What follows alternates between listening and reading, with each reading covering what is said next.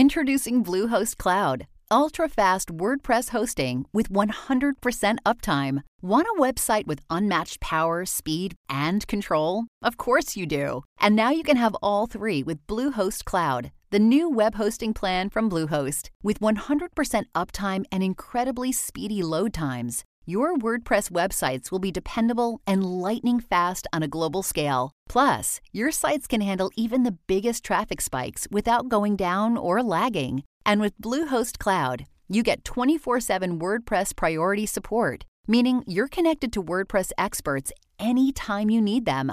Not to mention, you automatically get daily backups and world-class security. So, what are you waiting for? Get Bluehost Cloud today by visiting Bluehost.com. That's Bluehost.com. Salutations, everybody. It is Maddie here today, and welcome to episode 307 of the Ham Radio Podcast. And I am Dustin with Last Stand Media. Hello, Maddie. How are you on Friday? I'm doing well. I'm feeling quite good.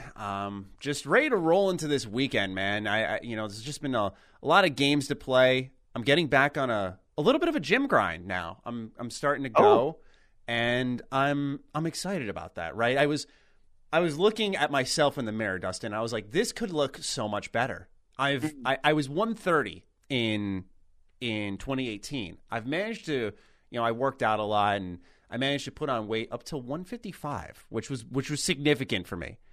But then the pandemic struck. I've put on another 10 pounds, and it has not been the good weight. So now I'm just a man, right? And it's time to form this mass. So that's what I'm going to do. And I'm hoping by this time next year, June 25th, 2022, I'm jacked. I can come to my show, and I don't need this desk stand. I'll just hold it in my arms the whole time. That's the goal here. Oh, damn. Dude, it's funny. I just a few days ago, I was like, I'm feeling a little chonkier than normal. Like, I get a feeling about it. And so I was like, yeah, it's probably time to cut back. I got on the scale, and I was, I think, 2 pounds heavier. And I was like, oh, that's not that bad. It's but so I still weird, feel weird. I still feel weird. So I've been cutting back this week. Like, I'm still lucky enough. I don't know if it's because I'm young or genetics. Like, I don't have Mr. Matty Plays level genetics. Okay, I'm not a tall, handsome, blonde-haired goddess. Blonde? Goddess. Wow. My girlfriend said the same thing before I met her. She was just like, I thought you were blonde. I was like, no, auburn. Okay. Just a little bit of brown. But luckily, when I try to lose weight, it's usually pretty, I don't want to say super easy, but it's not insanely difficult. Yeah. But yeah, man, it's not I hate going to the gym. I wish I could. When I think there was only one period in my life where I really tried to like consistently go to the gym, and there's some people that are like, once you get into it, you like, you crave it, you want it every day, and I'm like, that is not me. Yeah. I want it to be me. It's not. It's tough. For me, it's just what I treat it as is my shut off the brain time. I just go into full robot mode. I'm not thinking about content, work, life. I am just a robot, and it's quite nice in that way. But yeah, I feel you on that. Like where you feel a little, I want to say heavier, but as a guy who, like I said, I weighed 135. So when I'm walking, and now things move, which is normal, but when I was experiencing it, I was like, this is weird. I like have some actual meat to my bones, which I had never had before. So it's healthy, but as a typically, like I was called in high school, like you're a real skin and bones. I hate it when people did that because it's like, my bad, man. I'm sorry, I'm skinny. But dude, yeah, it's been an interesting journey here. So I'm excited to shape my body, nonetheless. With that, let's address real quickly, just because we said this on Defining Duke, we know that everyone doesn't really listen to that, sure. Although by all means, please do, that we are switching co-hosts there, and it is also impacting the show here on Ham Radio. For those who don't know, Carrick made an announcement Tuesday night saying that he is kind of pulling out of all podcasts, and he is going to be redoing a studio space so that he could do more YouTube work, more podcast work, but the way that timing has worked out, he will not be able to do Defining Duke on Wednesdays, and for the time being, he is pulling out of Friday shows. He did say he may do audio only for his show, International Podcast, which I saw his Patreon post. He is doing that this week. So keep a lookout for that if you want to listen to more Carrick. But for those of you who are Defining Duke listeners and you've come over here, Carrick will be back on the show, and we'll be bringing that same vibe that we brought there over here. So if you want more of that, we'll bring you news shortly on when Carrick will return. We don't have a time in mind. And as someone who moved into their own studio space that's directly behind me, it does take some time to build up, so I don't have a window to give you all, but I just wanted to update everyone that it will probably be Dustin, myself, and the occasional guest for some time on the show. So just keep all of that in mind. We don't want to see any comments of where's Carrick, because we have said it now. So now we put it in the audience hands, Dustin, to answer those questions for us when people fly through. Other than that, let's talk about what we're playing. Let's get right into it, man. Damn, what are we playing, Manny? I'll tell you what I wish I was playing, and that's this game. Mm-hmm. It's still sealed. Mario Golf Super Rush went out. I had to go to Walmart, okay, because I'm an idiot. And I'm like, man, it's $10 cheaper at Walmart. Yeah. It's got to save that $10. So I went to Walmart. Though. See, I was going to ask you if that's why. I thought you were going to say you were an idiot, because for me, my issue with Walmart game shopping is... they still got the kiosk there. You got to go find the employee. Can I get this game? Follow them around. They unlock it. At least that's how it is in my Walmart. So that's why it's like, yeah, it's $10, but it's a social interaction. Is that worth the price? Well, dude, it's even worse for me. So this is really funny. I always go to Walmart when they do the $10 off, which is not always, because I think like Sony is like, nah, Walmart, you don't get the $10. Like they don't let them do it. But I'm opening this now so we can see what's inside. Oh shit, a game. I hate the Nintendo box art. I'll get into that in a sec, but yeah, go on. So when I get there, I usually end up going in the morning. Not super early. It's not 7 a.m. It's probably somewhere between 10 and 11:30 in that window, which is barely 11:30. It's barely even. That's when I was there today. Mm. Every time they are not behind the glass yet, so I have to go and talk to someone at the counter and say, hey, I want this game that's out today. So imagine me at Walmart at 10 in the morning, 10:30, and being like, hey, I'm looking for a game. It's out today. It's called NUARE. That's NIER Replicant. And the lady's like, let me check in the back. And then she like goes in the back and grabs it. I'm like, fuck. Yeah, you can feel the silent judgment as they pull out like a half-naked Kaine from the box, and they're like, what the fuck is this guy playing, man? I know, dude. I was like, damn, I'm having to ask the lady. It's funny, the lady, she's perfectly, it's always the same lady. She's very nice. She's just like a very, she's in her 40s. She's probably a mom or something, and she's just like, she's probably like, man, these fucking dorks. Yeah. And their games coming on Friday morning. Like they're always, dude. They had to get Mario out of a box for me today, and I was there just before noon. Mario is you get that on the shelf ASAP, right? Like why is that not? That's weird. That's very weird. Yeah. So I mean, other than that, also I'm pretty sure that I was in a rush because I was trying to pick up the game before I went and picked up Holly, and so I like quickly went through one of the side doors, and there was someone like a considerable distance behind me. And as I walked through the door, I'm pretty sure I heard this girl say, oh, thanks for holding the door. I was like, bitch, man, you're like 10 feet right now. Man. Dude, I I had an accidentally rude moment yesterday. I was leaving the doctor's office. For those who want to know, by the way, I'm okay. It was post-COVID checkup for my heart. Something that the general practitioner had recommended. I said, hey, sure, why not? Let's cross our T, dot our I. So I'm leaving, and I, as a tall guy, you just walk quicker than the average bear. I'm ahead of you in a heartbeat because my legs are so long. I'm outstretching you. So I breeze past this woman, and I'm of the mindset as a gentleman that if I can't stop to hold open that door, or thank someone or something like that. If I'm in that much of a rush, then there's problems beyond your attitude and your personality. You need to, of course, take care of everyone around you to some extent. So First door I open, I breeze through, forgetting. I'm on to the next thing in my head because I think I had to get to the studio to record a video, and I was like, okay, like, you know, let's get in the car and go, you know, get this day done as soon as possible. And so I opened the first set of doors, and, you know, I remember as I hear it slamming shut, there was someone behind me. So then I turn around, I apologize, I crack open that second door, and I hold it for her. Just as, you know, a kind courtesy gesture. Sure. Yeah. But I understand, man. It's no. You can't be expected to hold every door open, right? Well, the thing was is that she wasn't that close. Yeah. Like, she was a considerable distance away. And this wasn't like, this is someone that was my age or younger. And it wasn't like, she was far enough away that I was like, what do you want from me? Like, I felt, to be honest, like, I was annoyed, but I also felt extremely awkward. Mm. So I just, like, quickly, like, sprinted. Yeah, you shuffled out.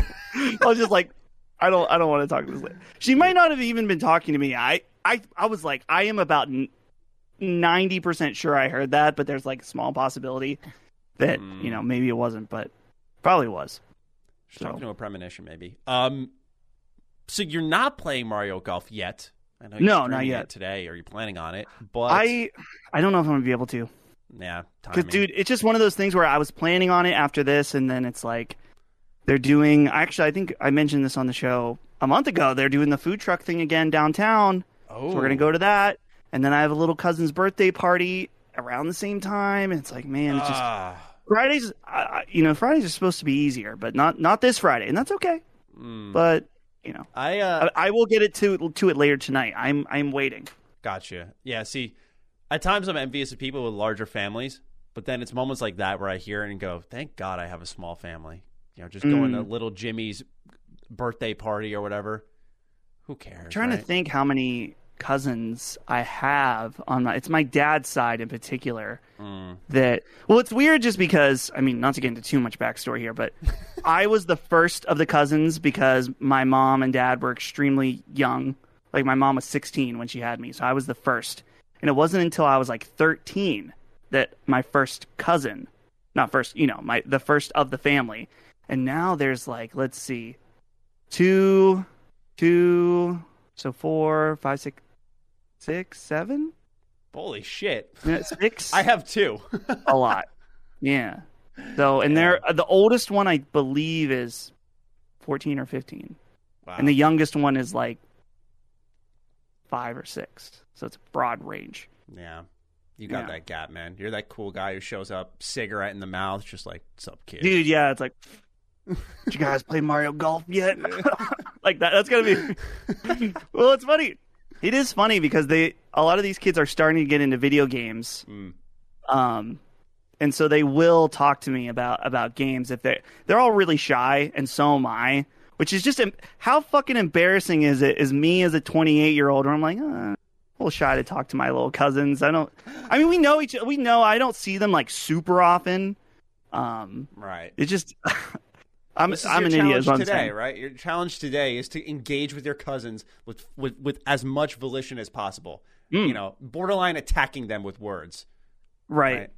Well, then there's part of me too that's like, are they ever gonna like look me up and find me on Sacred Symbols talking about, you know, who knows? Oh, they don't know what kind of, you know. I mentioned like the Rush, Colin's dog looking like it made cum shots, like he made cum shots on Colin's beanbag the other day, and I'm like, what if they hear me talking about cum shots on Sacred Symbols? That's like, I think about that a lot. Yeah. My dad is pretty reputable at the church, and you got me like making dick jokes and stuff on my channel, and I'm like, you know, he's so proud of me too, and he's just like, oh, my son does great work, and I'm like, man, you know, I know my dad watches, and I know he doesn't care, but. Sending someone else there who's part of a church, they may be a little disappointed. The weekly bulletin, I think that it should have the picture of you with the consoles, the console orgy. That's great. They just make stained glass of that in the church. Dude, that'd be awesome. For me, what I'm playing this week, it is an interesting selection, but I've entered a zone unlike any other. I'm playing SMT4 Apocalypse on my 3DS in 2021. For those who don't know, Shin Megami Tensei. This is a series that Persona was spun off from. I really liked what I saw with SMT5. If you listen to our E3 recap episode, you will know that.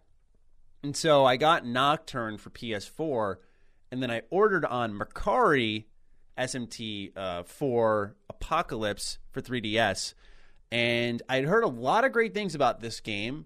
I'm about 20, I think when I saved last night, it was 26 hours in. It's one thing I loved about the DS, 3DS, the Game Boy. These games I churn hours in without impacting my schedule because I can very much, even with the Switch, I don't really, because it's such a big console in the scheme of things. It's very pick up and play, though, so I can pick it up, play a couple hours with ease. But I've been diving into this, and I'm going to go into SMT3 afterwards. In preparation for SMT5, I really want to equip myself for this new launch that I'm very interested in. And so I'm excited about that. And I've been enjoying it. It's of course, very similar to Persona. A lot of idiots will look at SMT5 and call it a Persona knockoff when it's actually, in a weird way, quite the opposite. It's just SMT's less popular. Right. But SMT4 is very much a traditional JRPG in a sense where... Actually, I shouldn't even say that because in the way combat's approached, you'll recognize from Persona, you target weaknesses, you'll get bonus turns. But beyond that, now, this game came from before Pokemon, so technically it inspired it, but for the sake of the conversation, you will see elements of Pokemon in this game. You right. negotiate with the demons, you get them, and angels, get them to join your team. When they join your team, they can level up, and then they can transform, and they'll enter different forms, of course, which will make them more powerful. The game's very crunchy and difficult, but in a way that's not so impossible. Like, it's got a very generous revival system. There's checkpoints. You can save whenever you want. And so while it's tough, it hasn't been like nut crunching. It hasn't really, busted the balls yet. So I got to say, I'm enjoying it. Am I in love with it? No, but I'm enjoying it. It's been good. And there's something, the story and universe, what you're there for, right? It's post-apocalyptic Tokyo, but a JRPG. And that's very rare to see. So there's something very compelling about that, as you have angels and demons waging a war, and there's this new faction that steps in called the Divine Powers. It's kind of cliche, but there's this sidestep there thanks to its world building that makes it unique. And as the plot develops, it develops slowly, but as it develops, I'm happy I'm there for this ride. Yeah. So then there's so much hype now about SMT5 because of E3, and I was, this is a game that on paper, I should be very attracted to. The trailers aren't doing it for me for this game. I get it, because there's just that. I think it shines a spotlight that the strongest element from Persona is its social stuff. And this game doesn't have like commentary on stuff. It's not about building relationships and bonds with your friends, which I think is good and bad, right? Because it lets Persona stand out, but it also makes SMT kind of unattractive. It's like, what if Persona was just combat? And that's what you tend to get here. So I understand your lack of interest. Maybe it'll pick up over time. Maybe I'll sing the praises and convince you to get over the hump. I think I may still check it out. Like, if the reviews come out and people are like, this is an absolute banger, then I'll say, okay, I'll just go in despite my preconceived notions. But I'm still interested, even though the trailers aren't doing it for me. Yeah. It's going to be tough competition. This fall is so busy. It really filled up fast. And thanks to Nintendo, really. They announced something for pretty much every month in the fall period to holiday, where we are going to have lots to play, lots to go through. Like, SMT5 launching in November is ridiculous to me, but bold indeed. So I'm looking forward to that. And my goal is to wrap both of those up before SMT5, which I'm confident I will do.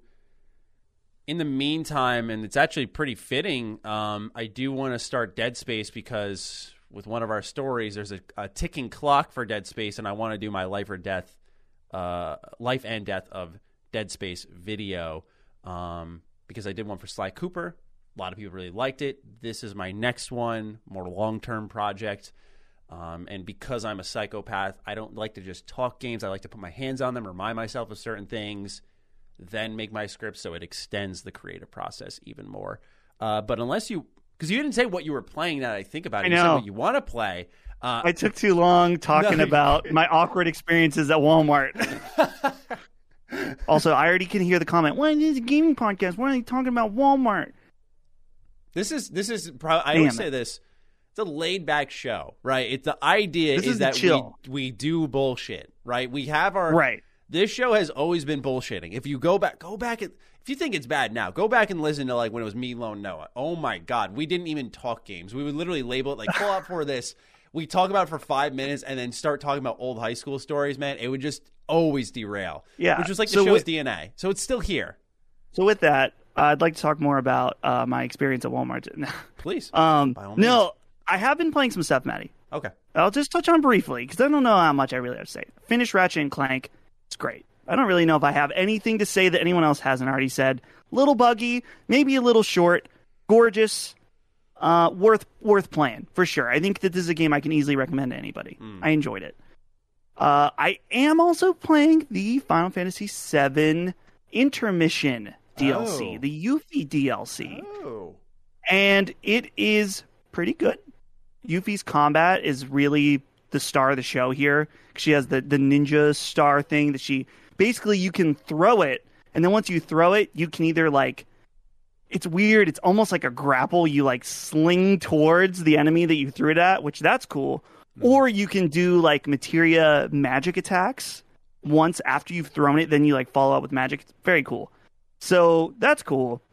The one complaint I do have, and this is something we've talked about on the show, is that in the core Final Fantasy VII Remake, the side quests, not good. Just simply not good. Yeah.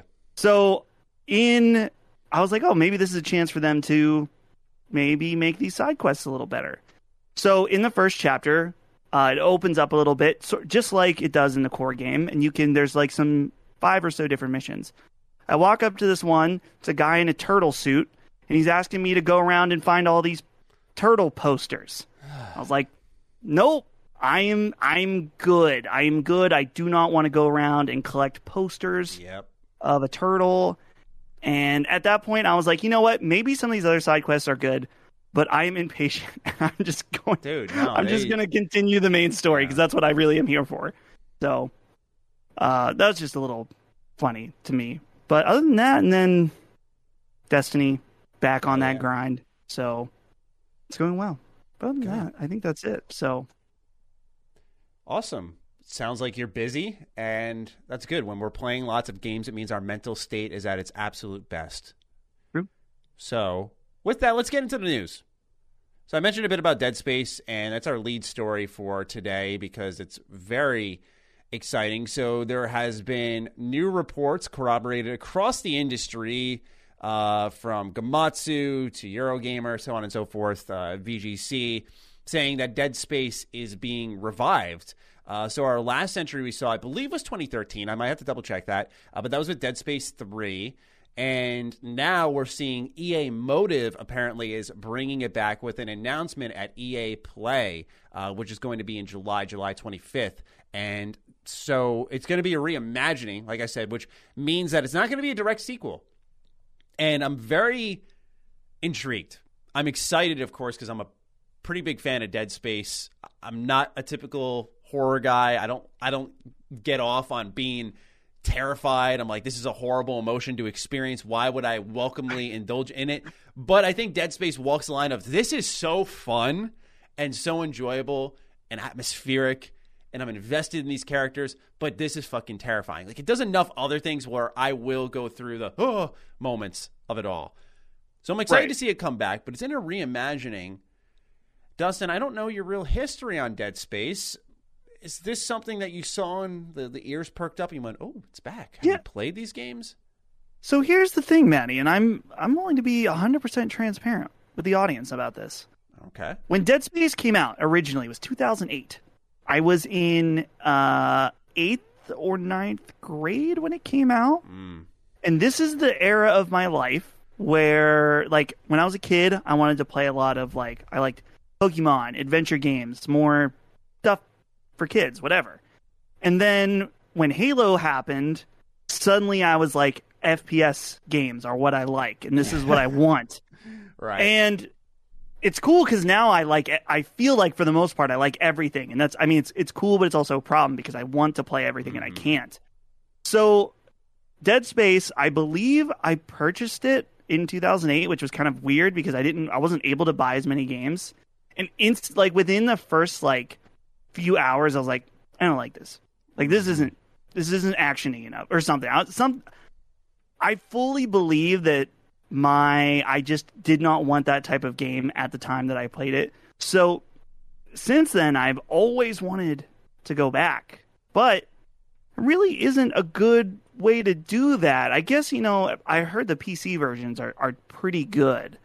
So maybe that would be the best option. But so to see them bring it back in either a revival, a reboot, or whatever, that's awesome. I would also hope that, maybe they could do a little, give it like the Mass Effect treatment. Maybe give the old ones a quick shine up, put those out first, and then the new one. Yeah, I wanted to put out one correction real quick before I respond to some of your thoughts. July 22nd is the event date. I thought it was 25th. 22nd okay. At 1 p.m. Eastern time. So for those who want that information, it's there. Yeah, so when it comes to Dead Space, I find it interesting that it's not a remaster, because I thought that's what EA was going to kind of do, like bring back Mass Effect, bring back Dead Space, just see the interest level for it. Legendary Edition did so well that I think EA is going to have some problems moving forward, just because there's going to be demand for bringing back Dragon Age. I think there's still even...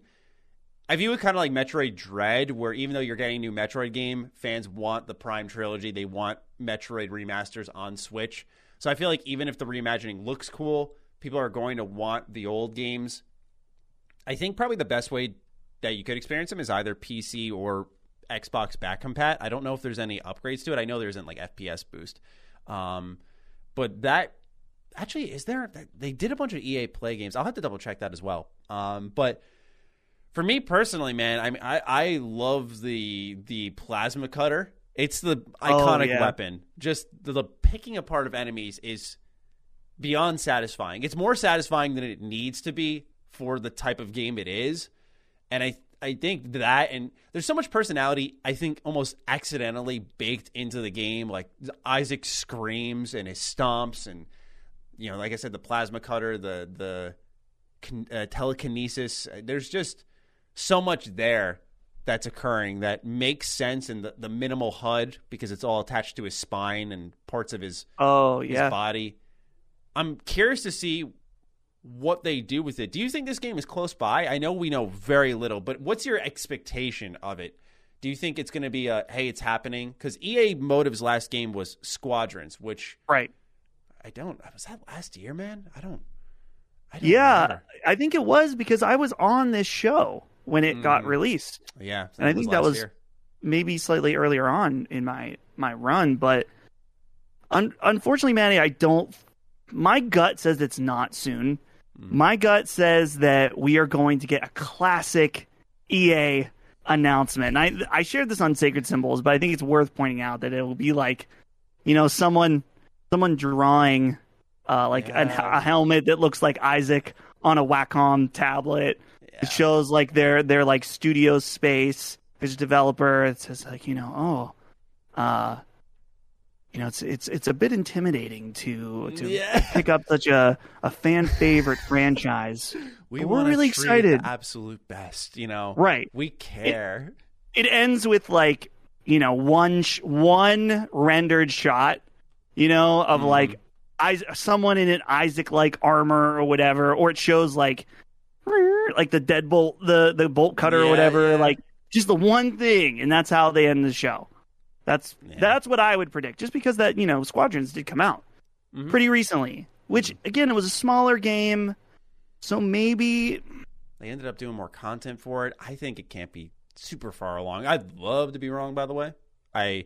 And mind you, obviously, Dustin and I are not EA experts in the sense of knowing their pattern. So if they have two teams at Motive, which I imagine they do, I am expecting the kind of prototype CGI EA trailer.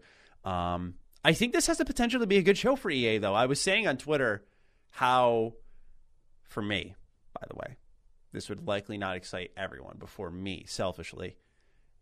I'm hearing pretty confidently we're going to see Mass Effect 3 multiplayer there, which your boy's been clamoring for. Made a whole video. Wait, Matty, are you going out and saying you've got a source on this? I do. I've heard it's a pretty good chance. I don't Games know journalists if pick it's this up. It's yeah, right. I don't know if it's EA Play is where it's going to be, but I would imagine that's a sensible place to reveal it. And I think given that Mac Walters was, you know, just to publicly corroborate things, that he was already talking about, like, you know, looking into it, that doesn't just string together so elegantly as it looks publicly. Like, that's something they were already probably doing internally. And they wanted to see, of course, how it would go. They knew they could do it, is more to my point. So I don't know when it's coming or anything, but I've heard there's a great chance.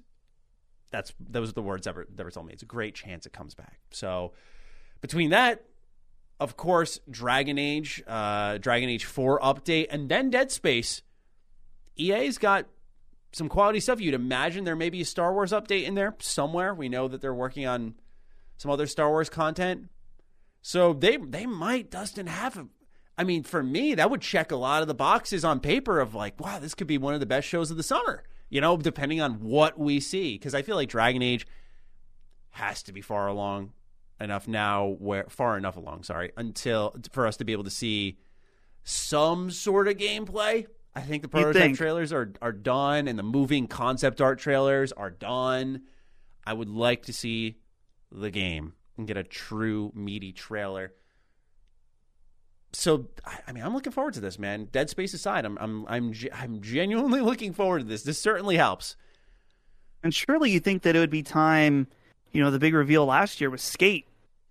Yeah, so right. So you think that there might be some... I think we talked about this, but I've never been big on...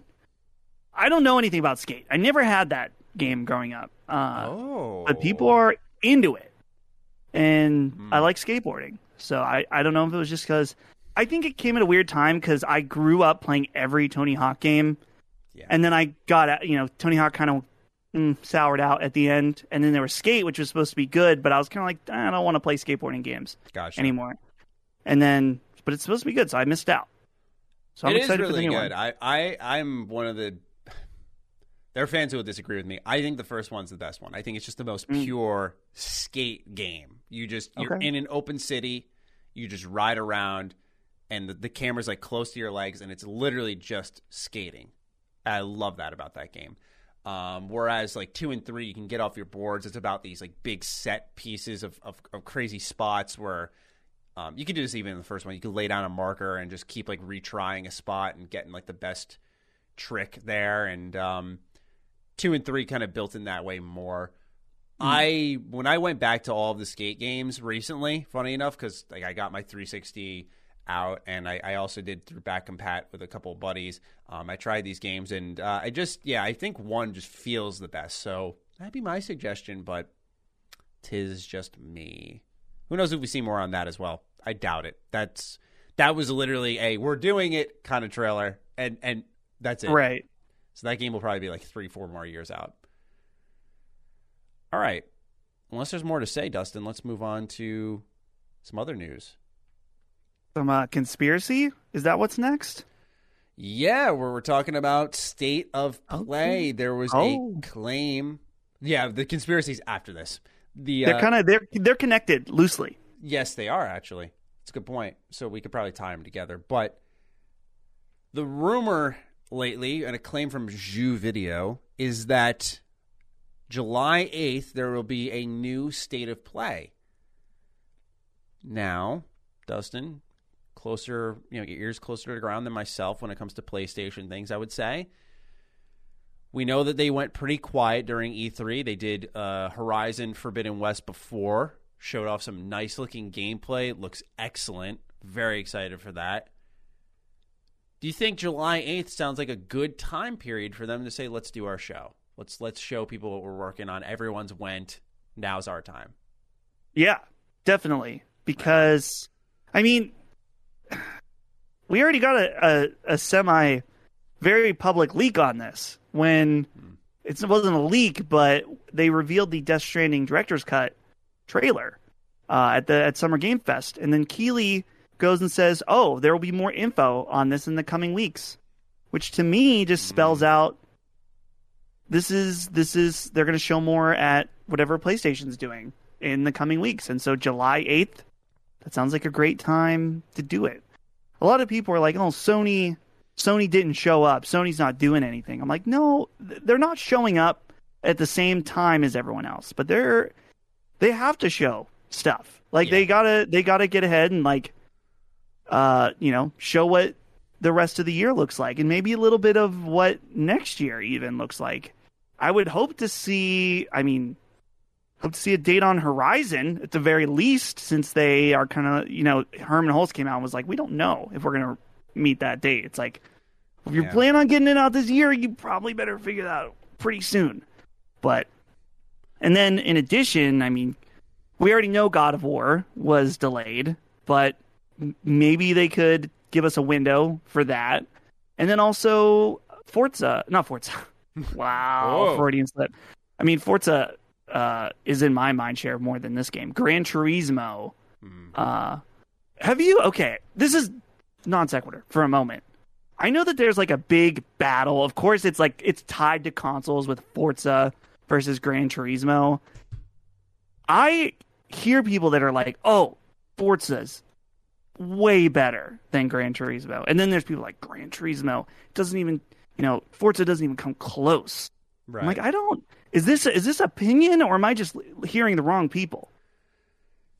This is where Carrick would be great, right? Because he knows the ins and outs of some vehicles, and he could probably touch on it in a much more in-depth way than I could. But the way I see it is, I view it almost from an exposure standpoint. Like, you had Motorsport and Gran Turismo, and you look at that and go like, okay, these are both kind of hardcore racing games. Then Horizon comes along, and I think brings Forza to a new level, because it's for people like myself who maybe aren't the deepest into racing games, but do enjoy the very occasional one, and put it in an open world setting and just make it a little more arcadey. And so you've got a lot more accessibility there while staying in touch with, you can have the original controls from Motorsport and kind of play it like that while also enjoying the fruits of open world activities. Right. Where Gran Turismo, I think, is almost I view it as the racing purist, right? And the reason I say that's not from a mechanical standpoint, but, we know Polyphony, I think, is the developer who works on it. Yeah. They take their time. They take years to make these games. And so my assumption is maybe that because they come out with these finely crafted games, they've really taken their time. I think that appeals to a particular party where they look into every little detail that's there. So, yeah, there's this ongoing war, but I think it's pretty convincingly stated that Forza is the more dominant one. I try to pull myself out of the Xbox conversation with that and look more so at what did I hear a lot about? What was the go-to recommendation? And it was pretty consistently Forza. So right. That's what I hear. But that's no disrespect to Gran Turismo, which very well may be better than what Horizon 5 ends up being. Dude, I feel like it's the meme. It's the meme of there's the guy that's crying and he's like, no, you can't release a new racing game every other year. They're works of art. Yeah. And then the Forza guys are like, racing game, go brrr. That's it. And it's one or the other, whatever. I don't know. Maybe that's inaccurate. But anyway, state of play. Something that's also interesting about this, Maddie, and this, big companies, they file and refile trademarks or whatever all the time. There was a refiling of the name PlayStation Experience just recently. Mm. Now, some people are like, is PlayStation Experience going to be the name of their summer online event? Are they thinking about bringing back PlayStation Experience later this year? Just let me tell you, Maddie, I'll be there. No doubt. PSX, the best show I've ever gone to. Better awesome. Than E3. E3 is exciting because of announcements, but PSX was just this awesome community feeling to it, which I'm sure they would have these at Xbox events. But when you zone in and you're less broad than a PAX or an E3, it has a different feel. And so, man, You haven't gone to any PSXs, did you? No, just PAX East and QuakeCon and E3 are in my wheelhouse of convention experiences. We got to get you, if they bring back PSX, we got to get you there because, man, it is a good time. I would love to. You know, so do you think... I think it makes sense that it would be coming back. The reason I say that is just because Jeff Keighley already confirmed in his showcase for Summer Games Fest that they would be doing an in-person thing for the Game Awards this year in December. Yeah. So I think by September we'll be in a good enough position, provided that's... When does PlayStation Experience typically happen? Am I misremembering? So it used... Last time they did it, actually multiple times, they did it during the same weekend as the Game Awards. Ooh. So a couple of the... I think two of the years that me and the Handsome Phantom Boys went to... PSX, we also went to the Game Awards because Game Awards traditionally at the Microsoft Theater in LA, which is where a lot of E3, they do their E3 stuff, Xbox. And then PSX was in Anaheim, which is like 40 minutes-ish, depending on traffic, from there. So, okay, then I misremembered it. Yeah, so then even more so, I think, deeper in the year, the more sense it makes for PSX to make a return. And it doesn't put pressure on them to say, like, they do a state of play here that they would announce. They would feel like they had to announce that the showcase is coming back. I think, I'm excited to see what they're doing because right now, outside of Gran Turismo, you don't... And, of course, you know, Horizon, God of War are there, but they don't have dates on them. And beyond those, you don't know really what's next for PlayStation. You know, of course, they have these studios they're working with. They have... these partnerships they're building. But as for exclusives, third or first party, you know, we have things announced like Forspoken is one. But they haven't had these extensive looks where you can do right now what you can do with Xbox, which is kind of put stuff on the calendar and be like, boom, boom, boom, this is when I'm going to be firing up the Xbox. You don't quite have that right now with PlayStation. And I say this all the time because a lot of people were like, Xbox just had their best E3. You know, this is dominant. You know, PlayStation can't do anything. I said, hold on. Once PlayStation does their state of play and their response, if you will, you know, the script will be flipped.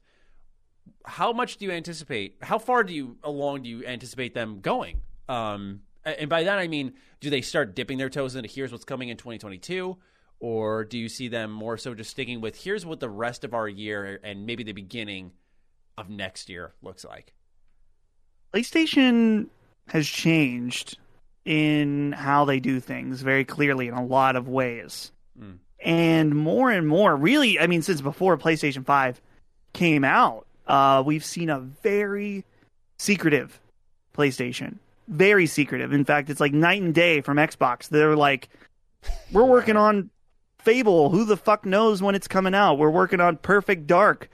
Like, Xbox has shown a lot of its hand, and to some people, that's probably arguably a good thing early in a generation. Show everybody what's coming, and then they can make the decision if they want to buy the box or not. Yeah. Cool. Sony is operating very differently in that they like the mystery. They like the fact that when they have something to say, they make it clear. They're like, hey, we're going to be doing a state of play. We have a presentation. Come see it. Mm-hmm. And... it's gotten even more different than before because I think it was before the PS5, like the first few state of plays, people were like, oh, that was disappointing. It was like mostly indies and then like one thing. Right. And I think they took that feedback because state of plays have changed in that some of them have been game specific, which I think is good. It's like very upfront. This is about The Last of Us. This is about Ratchet & Clank. This is about Horizon. The last... true state of play was it the PS5? No, that wasn't even considered a state of play. The PS5 reveal. Yeah, that was called like the reveal event. I think. The reveal event. Yeah. So part of me wonders if what they're going to do won't even be called state of play, and maybe that's where that PlayStation Experience title comes from. Maybe it's not a live event at all, which would be disappointing. Yeah. But they're maybe thinking like, you know, we can keep state of play as the interstitial thing for between. That way people can use this language and terminology and have very clear expectations, right? Which is something that other companies have not done very well as far as setting expectations. So... yeah, I go back and forth on the idea of these companies going back to public events because I just feel like it's got to be, unless I don't know the true financials, but I feel like saying let's host PlayStation Experience and get people in a building and provide food, drink, announcements, hire staff, security, all that stuff, rent out the location. I feel like as a business, you're probably saving money through this pandemic by saying let's do it digital, let's do these videos, timed showcases. I just wonder, as we start to ease back into our normal lives, if we're going to see those types of events as often as we did. You know, I would get invited to fly out to a place, hey, try out this game, see if you like it. And as much as I appreciate that, and I would like to go back to that, like this year, it's already June, and I say this with no entitlement in my body, but I haven't previewed a single game. I haven't been invited to preview a game. Like, there just hasn't been any. And companies have been allowed, by the way, to be more secretive. We've seen people go ahead and defend these companies and say, like, well, what are they going to do? It's a pandemic. And I'm like, well, Parsec's a thing. We've been able to stream games. We've been able to preview them. And I don't mean to spin us off course here, but I'm also saying that these companies have been enabled to hide more things and show when they're ready. And when they do, they don't have to put on this big grand event and likely save more money. I'm wondering if PlayStation Experience, when it comes back and when the industry starts to return to a sense of normalcy, if they go back to as normal as it once was, which was like, hey, get on this plane, come here, you know, check out all this stuff we're doing, when they could just show a video to everyone online on what they're doing. That could be true, because I do see, you know, a lot of companies, I mean, probably looking at E3 this year and thinking that, because the thing about E3 is that not only is there the cost of staff, the cost of setting up your booth, you know, all of that, but you also have to pay the ESA a shit ton just for the space, the floor space. So the thing, though, that I think that I don't know if Sony sees it this way, and it's hard because it's not quantifiable. You can't put a dollar amount or you can't put this stat out there, but like... mm-hmm. If you invite your most hardcore audience, a few thousand of them, to an event that I think PSX usually was like $60 to go to. That's cool. So pretty cheap for 2 days. And you invite them out, you put on a show, you have an awesome event with really neat stuff. Like PSX, they have like meta games where you can scan your ID badge and you unlock avatars or themes for your that's cool. So there's that. And in addition, every year they've done it, there's cards that you collect. So if you go and you play the Persona 5 demo, which I waited 3 fucking hours for, and I don't regret it, you got a cool Persona 5 collectible card. And on the back, they say PlayStation. I have them downstairs. I wish I had them. I'll maybe show them next week or something, but they were really, really cool. And, dude, they give you a gift bag when you get there that had, like, a hat, a water bottle, a shirt, a poster. Like, they load you up if you go. Anyway, the point that I'm trying to get here is that when you butter up your fans, your most hardcore fans, they're willing to fly out, and then they tweet about it. They post on social media. They post pictures. They make YouTube videos. Then they go home and they're excited about all the games they played. They buy them. They tell their friends to buy them. So there's an image aspect thing that I'm not connecting with. Yeah, you're right. That makes sense. Yeah. Now, I don't think it would work for everybody though. It's not like Bandai Namco can hold a no offense. I love Bandai Namco. I'm very excited for Tales, but I don't think it would work with them. And it would maybe work for Xbox. It definitely would work for Nintendo as well. Mm-hmm. But, yeah, there's something that you can't quantify about that exactly. That's very true. Yeah. Yeah. Because I know Xbox had the XO events. The last one they did was in 2019. And that's where they announced, like, hey, we're bringing Obsidian and Exile there. That's where, like, hey, get the most hardcore Xbox fans. And Nintendo almost has this weird cult thing with the Nintendo stores. Like probably the most popular one's the New York City one, where if you look up Smash reveals with the Nintendo stores, you'll see people like watching the directs in the storefront together, and it's like these typically explosive reactions. They actually did the Joker one is probably the best one, where they Joker from Persona 5 was revealed in Smash, and there were people at the Nintendo store watching in New York City, and it was incredible. And so, yeah, I think there is an intangible there that I'm likely not connecting with. I'm sure that there is money saved, but it's almost money wisely spent if you can reward your fans in a way that emboldens them and makes them fight in the comment section of all tweets. Maddie, I'll tell you that I can't stand when people are overly annoying at press events. Like, there's that famous Bethesda event at E3 where there are people freaking out. They're like, yeah, NPCs in Fallout, whatever. And it's like, yeah, dude. And it was so annoying. It's so obvious. When they announced Joker for Smash, that was at a Game Awards that I was at. And I audibly was like, holy shit. Like, that was the one I couldn't hold in, because that was no one expected that. Was something. Yeah, that was wild. So I'm looking forward to seeing what they do with State of Play. I anticipate them to give us a release date for Horizon when they do this, and at the bare minimum, lay out some of the stuff coming to PlayStation over the next number of months and square away some deals. Like, here's some info on Forspoken, a window perhaps, a date maybe, stuff along those lines. So it'll be exciting to see. All right, let's keep moving along here. Our next thing has to do with PlayStation. It's about Blue Box, Dustin. So I'm relying on you, because I did track this thing. I did read about it. I know, as once again, as one of the hosts of Sacred Symbols, I feel like you have the more informed, guided, step-by-step through this. But I just want to start everyone off with the latest, which is now this app for Abandoned. This simple app, it seems like, has been delayed again. This time it's till August. And there's been so many conspiracy theories surrounding this, so Dustin will get into the nitty-gritty, but pretty much what's happening is people are thinking this is a Kojima game, a Kojima right. Silent Hills game. So, Dustin, if you'd like to take it away and give us as much or as little, because I know there's so much to cover with Abandoned. I'll try to be as concise as possible, but let me tell you guys, get ready, because you're about to go down the fucking rabbit hole. Here we go.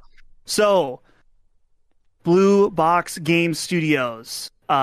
Pretty unknown developer, not really well known and all, but they came onto the scene, or at least on a notable fashion, when on the PlayStation blog, their game got revealed.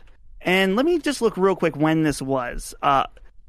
Back in April 7, 2021, it says, Abandoned, a cinematic survival sim, hits PS5 later this year. And this is when we find out about Blue Box Game Studios and the director Hasan Kahraman. And so at that point, not a lot of fanfare. No one's thinking anything. It goes by. There's a few people that are like, something's kind of weird about this whole situation. But it isn't until the Blue Box Games Twitter account tweets that they basically say this cryptic thing that's like, can anyone guess the real name of our game? It starts with S and ends with L. And so instantly, this ignites something. Mm-hmm. People saying, is this Silent Hill? At the same time, Konami was teasing that there would be new Silent Hill merch in their store. Okay? A little bit of a coincidence there. This is when people start to dig. Okay? Let's go back to Hasan Kahraman. People can't find anything about this guy. Not very much.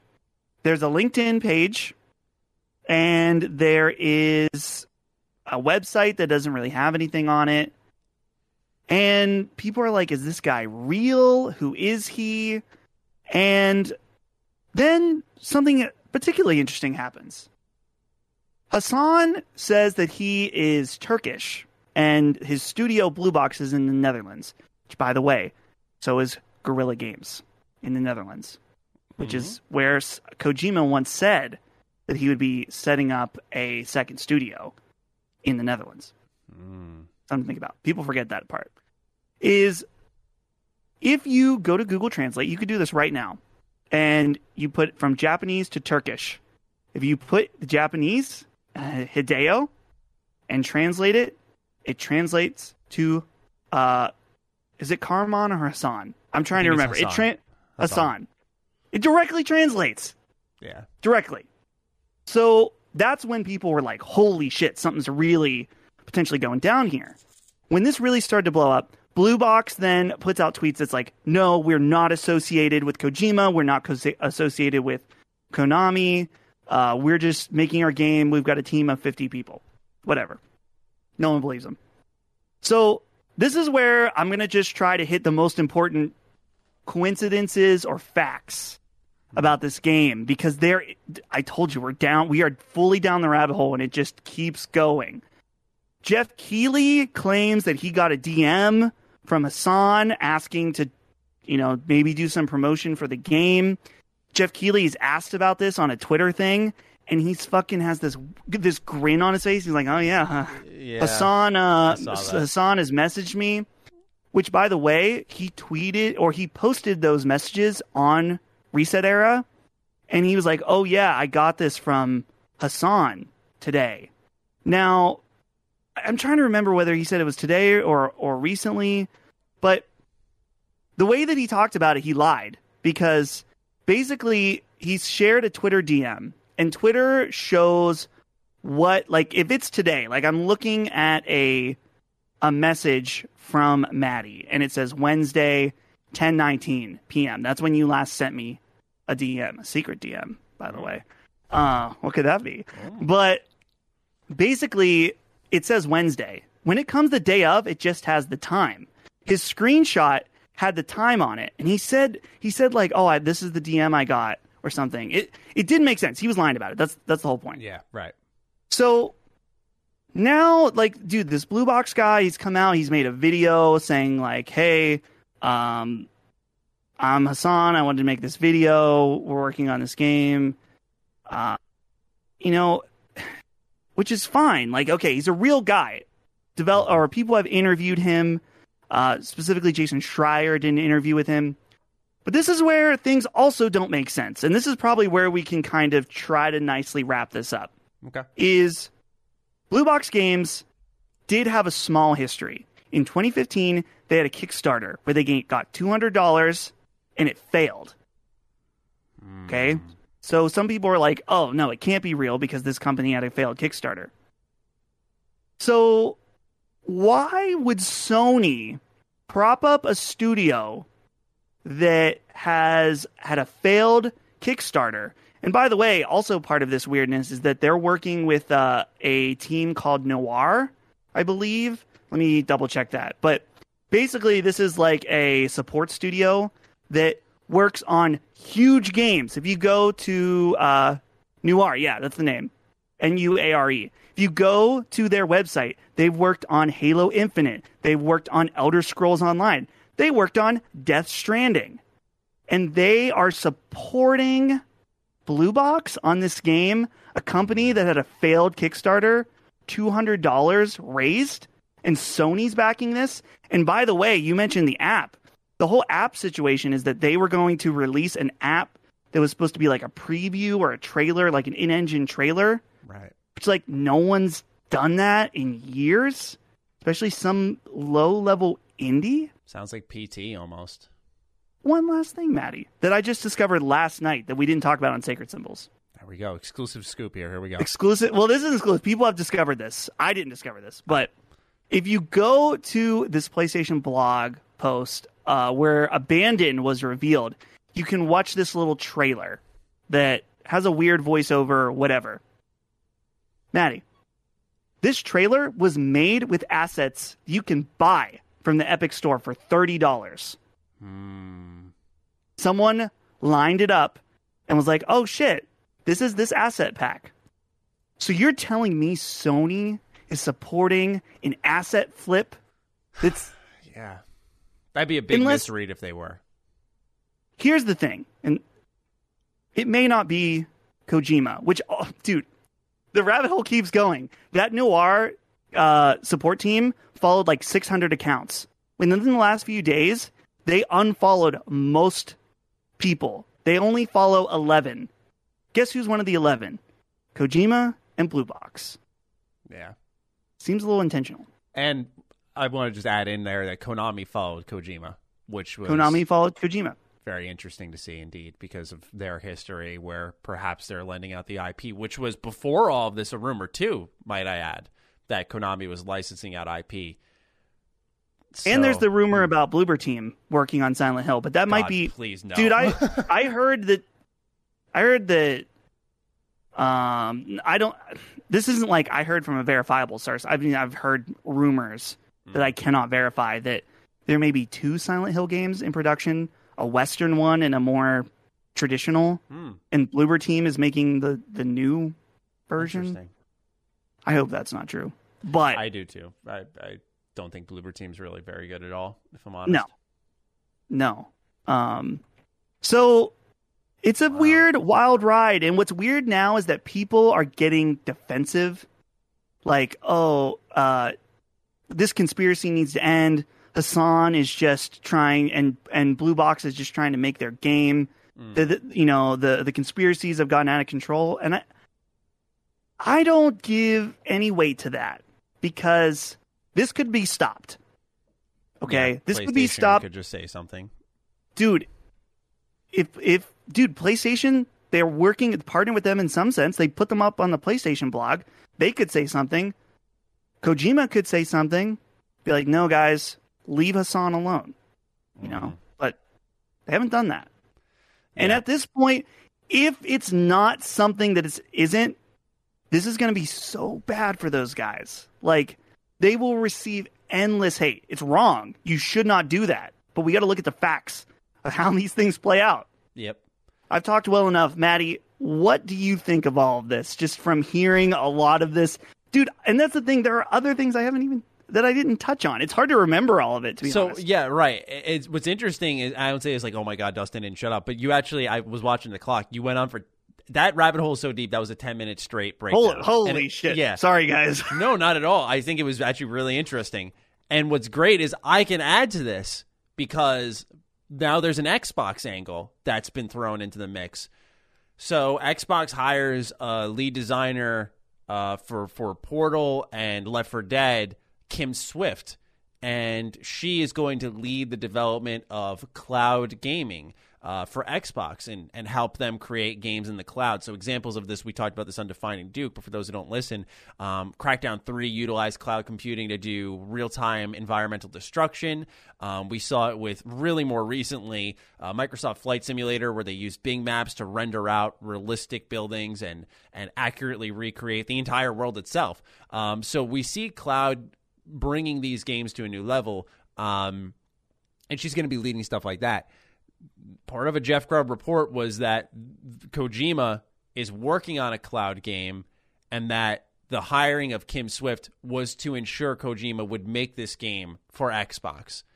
So what's happening here is, I think there's enough legs to buy into the Blue Box theory of, hey, you know, this is Kojima. I think there's enough room to suggest that Kojima is reputable enough to say, I'm going to executive produce a Silent Hill game and work on a game for the cloud for Xbox.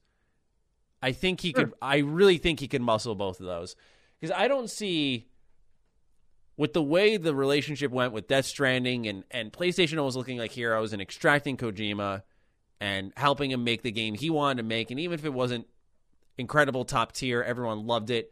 He got to make what he wanted to make. I don't think he suddenly forgets that and goes to Xbox.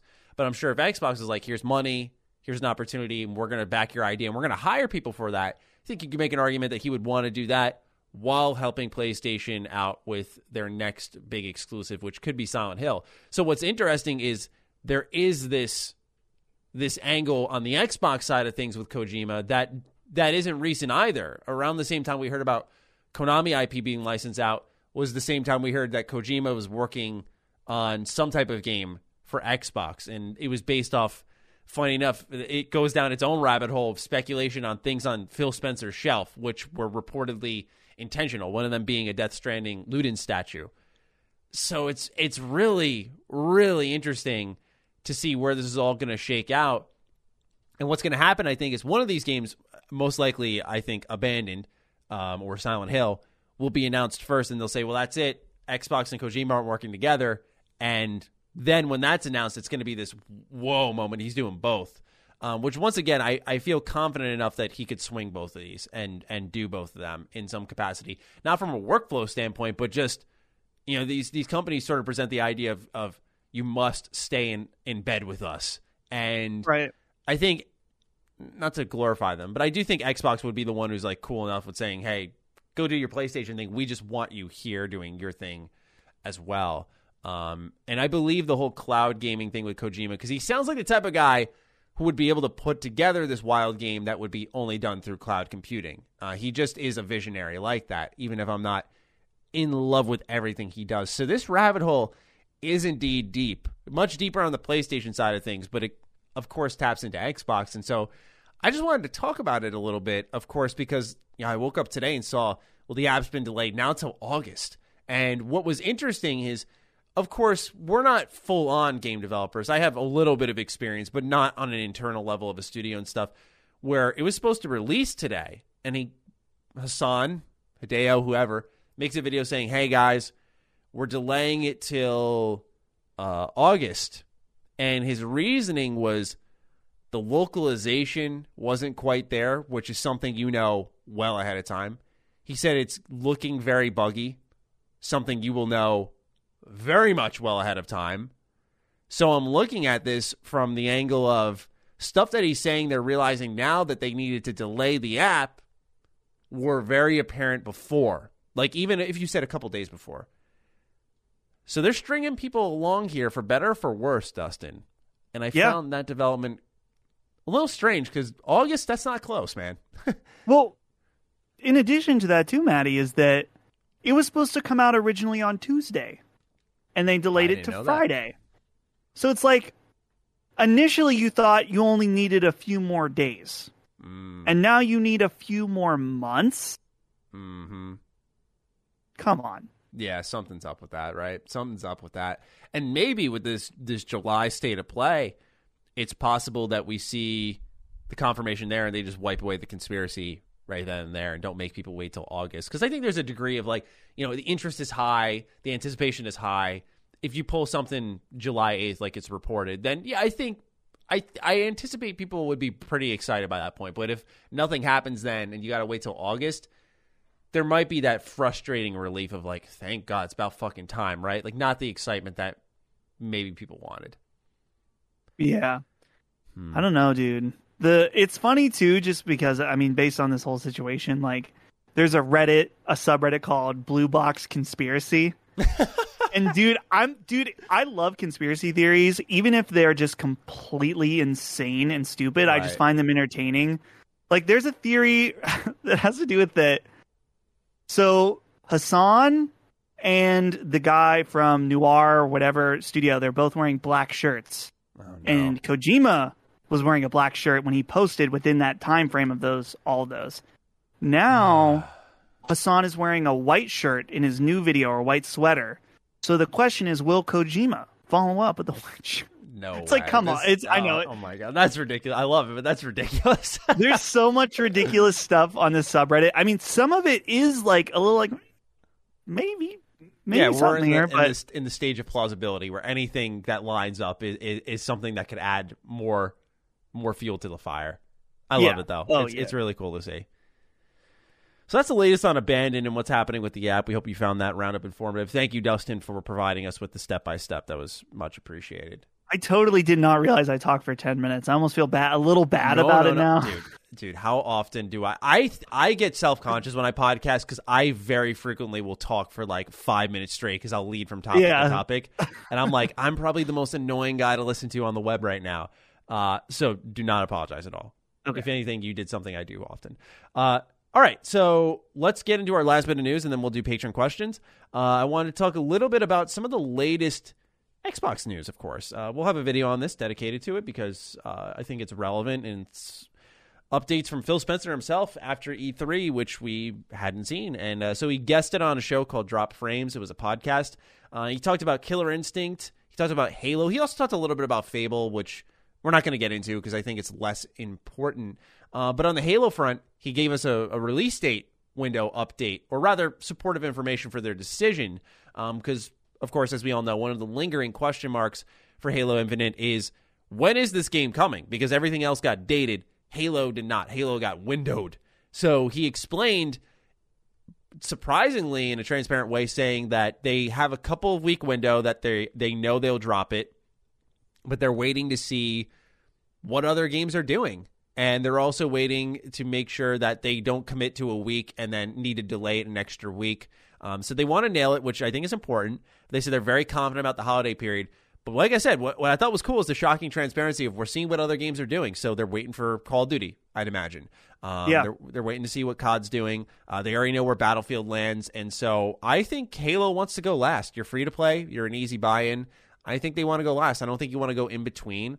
So I'm thinking they're likely looking at late November instead, it would be my guess, as Call of Duty likes its October or early November release windows. On the Killer Instinct front, they said that it's not a lack of desire on their part that they haven't done a new Killer Instinct game. They're just looking for the right team, and that this is something that they'd love to do, and they've talked about it. It's just about finding the right opportunity with the right team. So you could expect a Killer Instinct game within the next number of years, maybe, if they find the partner, which I found really exciting because I think Killer Instinct is one of the best launch games of all time. I really, really, really like the Xbox One and now Series X Killer Instinct game. What's interesting is that they started off with, I believe it was Double Helix, and then moved on to Iron Galaxy. And so now Killer Instinct it's been updated a ton. They added like story content, arcade stuff, new characters like Arbiter. They added Pimple or whatever from Battletoads. They've done so much great work on it, and people are hungry for a new fighter on Xbox. And I'm glad that they recognize this because, of course, it's probably the most vacant position in their portfolio of titles. But Dustin, what do you make of some of the updates between Halo and Killer Instinct, if you have any thoughts on them? Yeah. I think it's smart. It's, I don't know. I'm kind of have two feelings about it. Like, it is smart to wait to like finalize and make sure that when you say the date, you mean it. Right. But with the situation with Halo, it's almost like it the first thing that all of us said, whether it's Defining Duke, Ham Radio, this show, and others, is like, ooh, that doesn't feel confident. Mm-hmm. You dated Starfield.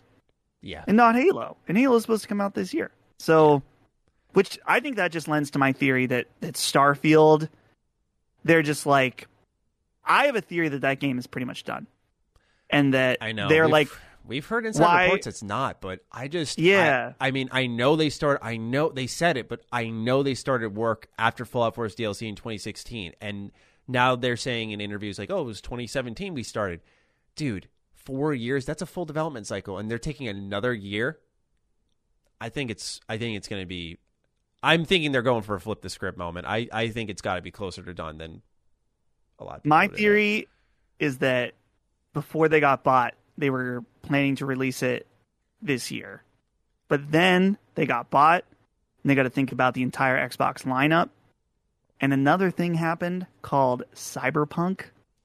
And so they're like, why would we release it the same year and have it compete with Halo? Even though they're different types of game, it's still like, we've got our flagship game. Yep. Why do that when we could just let it bake a little longer and have this thing they don't want a whiff of comparison to Cyberpunk. Not at all. So you want to blow it out of the water and say, this is what it should have been, if anything. Yeah, you want Todd Howard to say, look who's laughing now. Yeah. That's what you want. Yeah, that exact clip. You really want that. Yeah, absolutely. So... But as far as Halo, man, more and more I'm feeling confident that it is coming out this year. Mm-hmm. That it's, initially I was like, ooh, are they going to delay that again? Mm-hmm. But I feel like more and more so now that it will come out this year.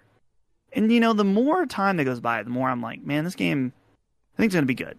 I think the multiplayer, at the very least, is going to be good from everything. I feel pretty good about it, too. I agree. Yeah. I hope so. I really, really hope so.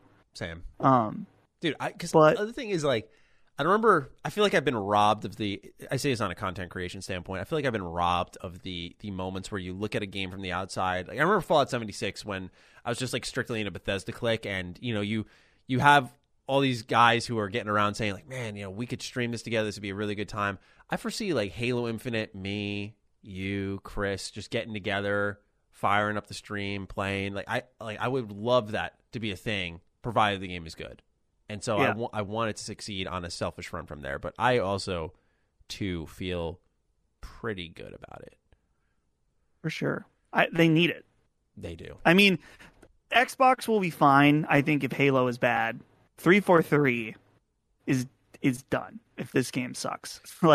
I think that they would shut them down or something. I don't know. Yeah, I don't think they'd shut them down, but I do. That's the thing, right? As I feel like they don't want to find out what they need to do. I feel like that's almost a undiscussed part of the game. Is what if this is bad like Halo 5? I feel like I genuinely believe they haven't even covered that because they don't even want to go there, right? Because I don't think you shut them down. You've spent so many years building them up. They are the Halo studio. I don't know who else would take it. I think Id makes a totally different type of shooter, so you can't just pass it off to them. And you don't want to disrupt Doom, which is fantastic. Right. Although I would like to see id Tech do a Halo spinoff. That would be awesome. With that said, I don't know if they shut them down, but you got to do something. Coalition's apparently helping make Halo Infinite now. They're helping work along on that. That's, by the way, from a report I saw separately. But they're help. So there are other developers involved beyond 343 now. So I don't know what you do if this game stumbles and falls. My real big fear is, we talked about this on Duke Ultimate with Chris, is we know it's going to be an evolving game. They're going to keep it around for years and years. I worry that they don't complete this story and take a very Destiny-like approach to it and see it when we see it for the ending, or almost a Halo 5. It ends when it begins. That is incredibly frustrating. So I can't help but look at that and be a little worried on that front. But other than that, I feel pretty good about the game, and I hope they commit to a date sooner rather than later, because I feel like Halo... It doesn't show confidence to me that you're worried about what COD's doing. Halo is big enough. It may not be as big of a seller, but it's big enough to compete with Call of Duty. And especially if you're free, you will... If I can say it, I imagine they know. They will be fine. So I don't know why they don't go for it. And it sounds like, too, that this year's Call of Duty is going to be duty, we might say. From what it sounds like, based on some of the rumors. On it, right? Yeah, which initially that raised some red flags for me, but some people, I think it was on my stream, pointed out that this time last year we didn't know about Cold War. So I ended up really liking that. So yeah, but this is Sledgehammer. Yeah, I already don't have confidence. Yeah, I don't. So. I don't like Sledgehammer Call of Duties at all. World War II was okay, but yeah, I have it's interesting, man. I have zero. It's funny because I sung the praises of the Cold War campaign, and I still will. I still do, but I have no enthusiasm in my body for Call of Duty because just right now it's just not appealing, and that's why I think Halo just needs to step out and be like, we're releasing this day. You got to work around us. It doesn't show me confidence in your game that you want to work around Call of Duty. But beyond that, do you have anything to say on Killer Instinct as well? Have you played this game before or interested? Never played it.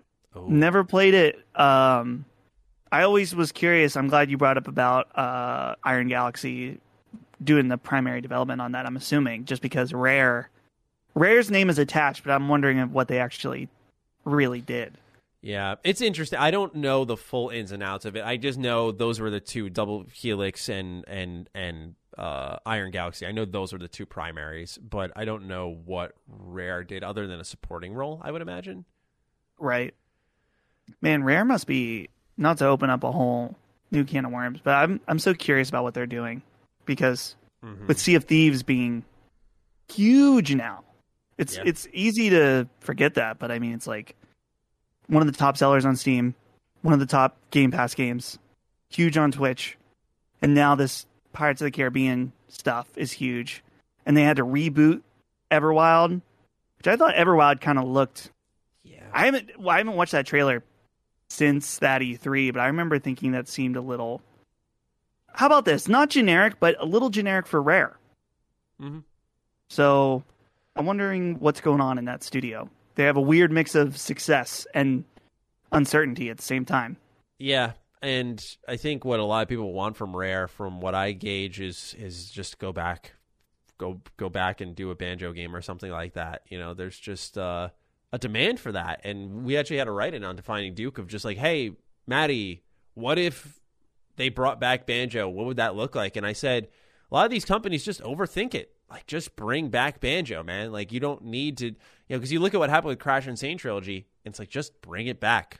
Of course, we have Rare Replay, which does bring it back. But I'm saying, if you remade it, like Final Fantasy VII Remake reinvents the formula a little bit more than your traditional remake, I feel. But I think people, if they got like a 3D, if they got a Mario Odyssey-like Banjo-Kazooie game, they don't even need to do that. I think you said, like you said it, a remake. Just remake Banjo 1 and Banjo Tooie, and then just give it the Crash treatment. You get both, and that's it. That's all they need to do. And from that point, if it sells well, then they can give Banjo its Odyssey moment or whatever. I don't know if Rare's. I know what you mean, though. You weren't saying a quality of Odyssey. I was going to say I don't know if Rare's capable of that anymore, but I know what you mean. Yeah, you know, I just feel like that 2D, 2.5D, 3D, that mixture of just like doing crazy fun stuff would be good for the Banjo series. Yeah. But beyond that, my friend, I have nothing more to say, and I'm hoping for more Killer Instinct. So shall we get into the patron questions? Let's do it, dude. All right, cool. A story here. Yeah, right. We got so many. Who's the first one? I had like Pen and Pant up, I think. Pen and Pant is the first one I see. Okay, cool. That's what I have as well. All right. Let me go ahead and bring it up. Of course it resets. Give me one sec. Here we are. What up, Wham Ham? My next story about working with children is my most notorious. The Orange Belt story. Oh, my. Hold on. Let me bring my iPad a little closer here. On a normal weekday in September 2020, I found myself watching over 6 kids in a classroom. Since we're all in pandemic mode, all the kids were in class on their computers. So my job revolved around hourly cleaning and making sure the kids aren't playing games and are focusing. One of the 6 kids, we'll call him Johnny, constantly gets up to take water breaks to avoid being in class. That is a scary flashback to myself. I've known him for around 2 years, and he's a genuinely good, kind kid. He's kind of a big kid, so he takes his sweet time doing his signature walk over to his cubby where his water is. It's a routine at this point. On this day, around 9 a.m. or so, he asks to go to the bathroom. My coworker gets up to take him to the bathroom. Being a little annoyed about him trying to duck class, I decide to chirp him a little, i.e. teasing as he's walking out. Always got to use the bathroom, eh, Johnny? At this moment, I hear the squeak of his shoes as he stops in his tracks. He turns around and walks over to my table I'm sitting at, puts his hand on my clipboard like Michael fucking Corleone and says, I'm going to be an Orange Belt soon. You better watch it. He walks out of the room. I'm just sitting there questioning what the fuck just happened. I snap out of it and realize that this kid actually said that shit to me and just busted out laughing for a good 3 minutes. Since Carrick does martial arts, I thought he'd find that funny. P.S. I found out a month later the kid was a white belt and quit karate. Edit, forgot my question, but what's the craziest situation where you froze in a did that just fucking happen moment? That is... Wow. Dude, okay. Here's the thing, though, okay? If you are anything but a black belt, do not use your belt as a card that you can lay out on the table and be like, ugh, I'm a purple belt, bro. It's like, yeah, that's a dangerous game to play. That's a very quick way to get your ass kicked. Have you had a moment like this? Like, where did that just fucking happen? I mean, I feel like we've all had that moment. I have a couple. I think of when I was at a Rangers playoff game in 2013. As most of the people who watch my show likely know, I'm a pretty tame guy. I'm excited, but when I say tame, I mean like I'm not violent. I'm not negative. So I'm walking out. You know, Rangers just beat the Flyers. I had a couple of beers in me, but I was fine for the most part, and some Flyers fan gets in my face for no reason. And so immediately, normally I think and I go, how do I maneuver this? I just shove the guy. I shove the guy on his ass because he's just in my face. And he gets up and starts walking towards me. Someone pulls him back, and I walk away like nothing happened. Like I didn't even care. And that was my did that just fucking happen moment, because I'm like, did I really just shove a dude on his ass and then walk away like an anime character? Like, I don't even care. Like, you're not going to do anything to me. Like, he could have absolutely sucker punched me, by the way, knocked me out, and I was on the floor cold at MSG. That absolutely could have happened. It was a likely possibility. Like, I think there was a 50-50 chance that happened. But that was crazy to me on level of, I reached deep within and had no idea I was capable of this, but I was. So that would be one of my situations that I immediately thought of. Do you have something along these lines? It's hard to compete with pen and pant here, but yeah, I'm trying to think of moments of like pure badass. I don't know if it lives up. Okay, I will. I don't know if this person will want to be named. Someone involved in the ecosystem of HP, we'll say, of Hands of Phantom, is so we get invited at PAX every year to a Acer, the computer company, puts on a party every year. Okay. And we go because they usually have like a cool DJ, and because as press, this is where, you know, they talk about buttering up press and stuff. You get invited to go early. There's an open bar, and then when they let everyone else in, you're exclusively allowed upstairs where there's more open bar. So we just like, we're like, well, fuck yeah. We're going to go have a good time, enjoy some free drinks. I've never bought an Acer product. This is not a sponsorship, but I still have like, they give you mouse pads. So I have this mouse pad here, and I have like a hoodie or whatever. It's just funny. I don't know. Maybe their scheme doesn't work because I don't know. I just, yeah, right. You walk away. I drink their drinks, and I'm like, thanks for the mouse pad. But so we were up there, and the one club they had, you had like, there was like booths, and so we had our own little booth claimed. They didn't give it to us, but we like claimed this is the HP booth. At some point throughout the night, these two dudes show up, and they're standing there, and they're kind of looking around awkwardly, and we're like, who are these guys? And so our one friend goes up to these guys like, oh, hey, what's up, guys? I'm like, hey. He's like, pretty cool party, right? I'm like, yeah. He's like, who's, what outlet are you with? And they're like, oh, we're not with an outlet. We just, we just came up here. They were just the normal. And he's like, oh, then, why don't you get the fuck out of our booth then? Wow. And these dudes were like, huh? And then they like scurried away. So it's just, I don't know. Maybe it feels douchey, but wait, you picked them out that way? No, that wasn't me. That was my friend. Oh. It was our friend that did that. It was like, hey, why don't you get the fuck out then? Oh my god. And kicked him out of our little Handsome Phantom booth area. So, oh my god, man, that's great. It was pretty badass.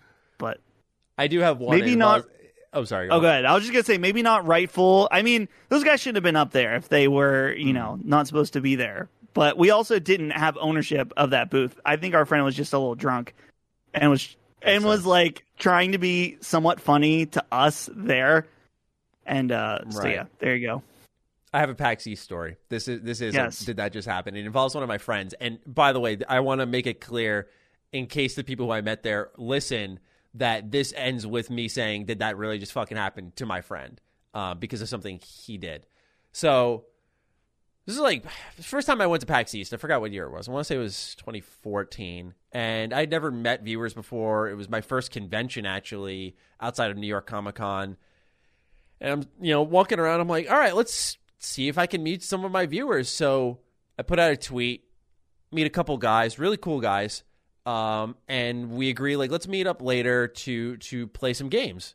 And so, later that night we meet up, we're playing like, PAX, for those who don't know, has this room, this retro game room where you can just play any game on any console. It's really cool. It gets people together. So we meet them there.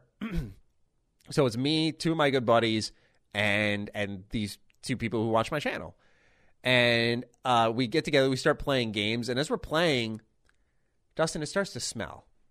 Uh-oh. It starts to smell like shit, right? And I'm just like, what the fuck?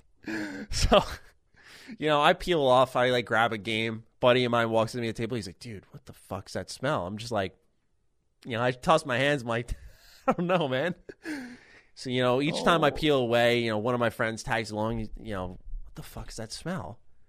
We're like, I don't know. Maybe it's people in the room. It could be them. I don't know. So anyway, cool guys. Play our games. Played some Tony Hawk.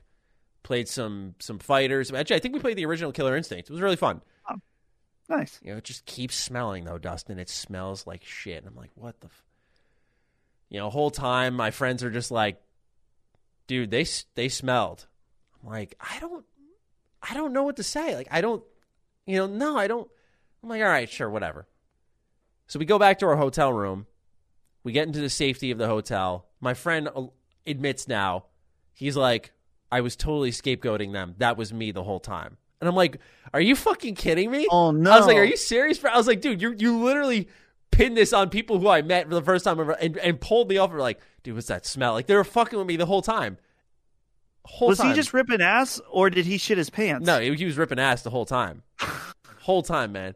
Because he had a pizza. It was a. I think he said that his claim was that if I have pizza with onions on them, it's bad for me. No one knew this because we had like a chicken bacon ranch with onions pizza. It was delicious, by the way. It was in that hole in the wall place that you and I talk about. I forgot what it was called. Oh, dude. Yeah, that place. I don't remember what it's called either. The place that the door was a shower curtain. Yeah. That was the entranceway to it. And so we got pizza there. And apparently he was just fucking tearing it up the whole time in the room. And he blamed the people. He blamed it, dude. Yeah. I was just how like, rude. Yeah, I know, right? I was like, dude, you're awful. I was like, how could you do that? You were coloring the perception. Like, you know, one of my other buddies was there, and he was like, damn, man, that was pretty rough on. I'm just like, yeah, you know, it happens, whatever. I'm trying to be nice about it, whatever. And then I find out it was the guy who I was fucking staying there with the whole time. So, dude, you reminded me of the PAX one, and then so it was a week in each present, too. This one was more just like, actually, I have video footage of this. I never released it. Two instances at PAX where we were filming videos, and one time I was behind the camera with headphones on filming Ben and a developer, and someone came up and tapped me on the shoulder and was like, hey, I see you're filming a video. We were wondering if you would come and check out our game and cover it. I'm like, this is like mid interview with Ben, someone interviewing someone. I'm behind. I'm like, can you talk to me another time? I was like, yeah. Are you serious right now? Yeah, like, yeah, and then as soon as we walked away, I'm like, there's no fucking way. I don't care if this is like, you know, the next, you know, whatever. We're not covering it. And then, dude, we were, me and Sabrina, one of our editors at the time, were doing a video, and some guy, I think he was drunk. He was like, hey, high five, or like fist bump while we were filming. And I was like, dude, you know me, Maddie. I'm not. Well, maybe we've never been out and about in public together, but I'm like, I'm not the type to yell at anybody. Mm-hmm. I let people, you know, if someone says you could have held the fucking door to me at Walmart, I'm just gonna scurry away, and that's my type. I was like, dude, are you fucking kidding me? Can't you tell that we're trying to do something? Yeah. And the dude, he had to have been on something. He was just like, you don't want a fist bump? I was like, no, Lee. Now, Lee, I was like, dude, you gotta go. Leave. Yeah. It's like, I'm trying to do a video about Genshin Impact right now. This is before Genshin Impact. That was the video we were trying to do. Damn. I wonder if you, okay, for the audience, check out on Handsome Phantom's YouTube channel, the Genshin Impact preview from PAX. I'm wondering if you can visibly tell that I'm annoyed during it because we had to restart. Damn, dude. Yeah. Okay. So I suck at hiding my demeanor. So if I'm in a shitty mood, like you can tell, which is why I'm proud of my channel because I'm pretty authentically excited. But like, I fucking, dude. Yeah, I know what you mean. Like I want to go find that video because I'm sure you're sitting there kind of with that. Like there was almost a weight pulling down your face a little bit. You're like, this fucking sucks. I'm bothered. Yeah. That's a great story. Dude, I was so annoyed just because it's like, dude, I'm trying to work here at Manny. Yeah. I'll put the link to you. You can watch it after. Oh, beautiful. I not to tell another story, but it does remind me of E3 real quickly, where we would see me and my friends were recording impressions for, I think it was Elder Scrolls Blades, and we posted up in a pretty quiet area by Bethesda's booth, and people would just stop walking through the convention center in a quiet area, by the way, and watch us. And just watch us. And I'm like, don't you got somewhere to be, man? Like, what are you doing? Like, I don't care because I don't really crumble under that pressure. My buddy Brian, who was there with me, he's never really been on camera, so he was fucking nervous. And I'm like, dude, these guys are just like stopping and like fucking watching us. And I'm like, what do you get from this? Unless you recognize me, which they didn't. So, you know, it didn't really make sense. But anyway, great question, Pen and Pant. Let's move on to Brandon Stark, who has just a write-in to say, howdy, gents, no question this week. But after finding out after Carrick's hopefully short departure, I'd like to see some Fs in the chat. F, and which was followed up by Ikigaya, who had an F, him or herself. Sean Mason's up next. Hey, sexy boys. A week and a half into my summer vacation, I'm enjoying myself immensely. I'm catching up on gaming, reading, and TV backlog. Not once have I felt bored. With that said, on Saturday, while waiting to get my haircut, I received 4 text messages from colleagues talking about how bored they already are. This baffled me. In the year 2021, with the amount of entertainment options anyone can have available, how can they be bored? Hell, even if you don't like to game, read, or watch TV/movies, there's an abundance of other activities to do. So my question, do you find it weird when people say they're bored? Best, Sean M. I never thought of this. I used to get bored, and now I don't. I'm never bored now. And I think it has to do with, this isn't healthy. But my problem now is that sometimes if I'm doing nothing, if I feel bored, I feel guilty. I'm like, you could be doing X, Y, Z for your work or your job, or you could be doing this around the house, or you could be... Mm-hmm. So it's like I don't get bored out of guilt now. And sometimes it's good to be bored and doing nothing. So it's a problem with me. What about you, Maddie? Man, I have been bored of entertainment options. Actually, funny enough, last night we were playing Mansions of Madness, and we did the most boring campaign in a board game I've seen. That's why they call it board game. I thought it was such a snooze fest. So I've been bored like that. But when it comes to I'm sitting there bored because I have nothing to do, I'm with Sean 100,000% now. When I was in high school, yeah, I would get bored and be like, yo, you guys want to do something? Let's go out. But now there is so much to do, or things I could find to do, whether it be for myself on a leisure level, or for entertainment, or just for my job. There is so much to do that I oftentimes feel like I have not done enough, or there is work left unfinished. That is my other end of it. But I don't want to say it's weird when people get bored. I think it's good. I think it's human. But I think there's just way too much good shit out there to be bored. I think there's so many new games. You know, I think of when I was a kid, maybe they did release games more often than I realized, and I was just, of course, sheltered where, you know, I would pick up games through flyers on Circuit City and Best Buy and stuff, and I would occasionally get an Xbox magazine and just replay the demo discs. But... you know, for me, I look at how rapidly games are released, and then there's a new movie, and then there's a new comic, and the new manga, and then new anime. I mean, there's always something I'm interested in coming out, where it's like I have to be very picky on what I spend my time with, which leads to me almost never being bored. Yeah, that is a weird thing now, where it's like, I'll think, I'm like, man, it would be cool to replay that game or whatever, but I'm like, there's so many things I haven't played. You got to be... choosy. That's why, like, for the Yuffie DLC, that was an easy pick, because I'm like, I can get in and out of that in like 4 hours, right, or less, right? That's what's appealing about Mario Golf too. I've heard the adventure mode's really quick, so it's like, yeah, we can hop in and out of that fast. I did find the reviews for Mario Golf pretty interesting. Not, dude, can you believe that? What's the other game that's out today? The Bandai Namco joint. Scarlet Nexus. Scarlet Nexus scored higher than Mario Golf on OpenCritic, and I was like, whoa. I haven't played it yet, but it looks really good. Apparently the fault of Mario Golf is that the story mode's not good and the extra modes aren't that great, but the actual golf game is good, and it's a little light on content, which that seems to be a reoccurring Nintendo thing. Yeah, Tennis Aces had the same thing. And then, dude, Animal Crossing was a fucking joke, in my opinion. Super Mario Party... light on content, apparently. They never fucking got multiplayer until like over a year. It was a long time. I don't know if it was over a year, but a very long time before they got multiplayer or online multiplayer sorted out. So it's a shame, because out of all the Mario random spin-offs, outside of like Super Strikers and stuff, like golf was definitely my favorite. I even love the NES one. I actually own that complete in box now. The original NES open golf tournament with Mario, and You know, so that's like my favorite spinoff, and to hear them just kind of go light on it was depressing. But I'm still gonna pick it up, play it, or I have it at home, I should say, and I'm gonna play it when I do get home. Jay Lopez is next. First part of the write-in we kind of addressed, I think, but the second one is a question really for you, or statement rather. Hey guys, this one's going to be a Halo topic. I know Maddie pointed out how 343 didn't give an official release date, but a holiday release. You think it could be they're taking every last minute to polish up the game. Seems to be most companies are taking lessons from giving an official release date only to back out last minute, like CD Projekt Red. I hope they're not in some sort of development trouble, but I do hope they take every minute possible. Game looks great so far, which we did cover. This one's for Dustin. I'm behind the hype for Elden Ring, and watching that trailer makes me want to get into Dark Souls games. Lastly, F in the chat for Carrick. Hope he comes back soon. Love that dude's energy, which we hope he does as well.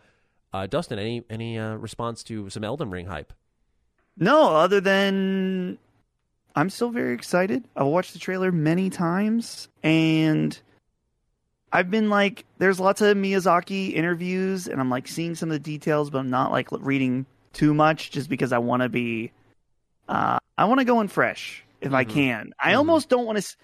I'm almost on ready to be media blackout for Elden Ring. I would do it. Yeah, I would. Just because, dude, Souls games, going in without knowing what boss or whatever, you know, it's so cool. So I think I'm good. Yeah, I think that's a good call. Just Lee Martin writes in, why do you think broken games are still being released like Dark Alliance? It's not as if it's running well on PC or certain consoles. Strange and disappointing.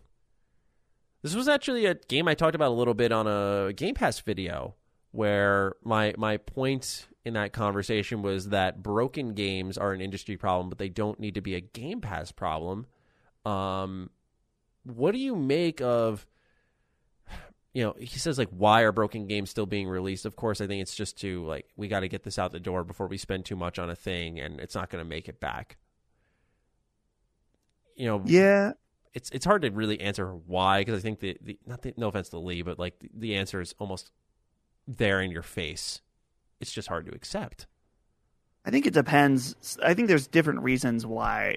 Certain times that it's, like, probably for Dark Alliance, they were probably like, here's the budget and here's the time frame. Mm-hmm. And then when the budget's, when it, you know, it's not quite enough to make it quite there yet. And the publisher who published that remaster or Wizards whatever, of the Coast. Dude, and didn't they just put out that D&D game? Is that also Wizards of the Coast? Yeah, they did the port for Dark Alliance, and that was just, it wasn't a bad port. The game works, by the way. The game works, plays fine, looks good even. But it's just so lackluster in its features and scrubbing up where it needed to be scrubbed up. It just, its trophies were an embarrassment. It was just dumb. It was just such a lazy thing. And I think I told you this, right? How they posted my review and then like took it down because they realized I was pretty critical of it. That's so funny, dude. Yeah, they were just like, we like this review a lot. Thank you. And we're listening to your feedback. And then 5 minutes later, it said delete. And I went, well then. Yeah. Dude, that's such an egg on the face, dude. How embarrassing. I know. Anyway, so there's that. That sometimes it's like a publisher may not really care, which is not good. Seems like Wizards of the Coast is not very trustworthy. Yeah. It's weird because they got money. So other times, I think that there's too much of an obligation to get a game out for a quarter. For stockholders or whatever, you got to show that you have these profits in this time frame in order to meet expectations, so your stock stays valuable, and so people are willing to take the hit in order to get it out. You got to wonder with Cyberpunk what they knew. Like they knew. Yeah. So who was like, you know, fucking send it. Yeet that bitch out. Yeah. Who cares? We'll fix it after. Someone thought that it was worth it to do that. Why? Is it for the publisher or what? I don't know. Yeah, it's really strange too, because the game obviously would have sold no problem whatsoever if they delayed it. It would have sold better. I'm confident it would have, just because it sold really well out the gate and then just dropped off a cliff because they took it off the PSN. They put it back on now. But you know, no word on it after E3 either, which I found very surprising. I thought for sure we would hear something then, but nothing. So we'll see. We'll see. But yeah, unfortunate that broken games continue to release. Grimblade asked a question on a topic that I've talked a lot about with a couple of friends of mine. Playing Yakuza Like a Dragon and the dungeon design is pretty bad. It got me thinking, what JRPGs have good dungeon design excluding Persona 5? You know, what's funny, Dustin, is I think my answer is none. I think none of them have good dungeon design. I think they're all pretty bad as far as I'm concerned. You know, these barren locations, copy and paste cells. There's just... it's never good. Like, I remember Final Fantasy 15 had bad dungeons.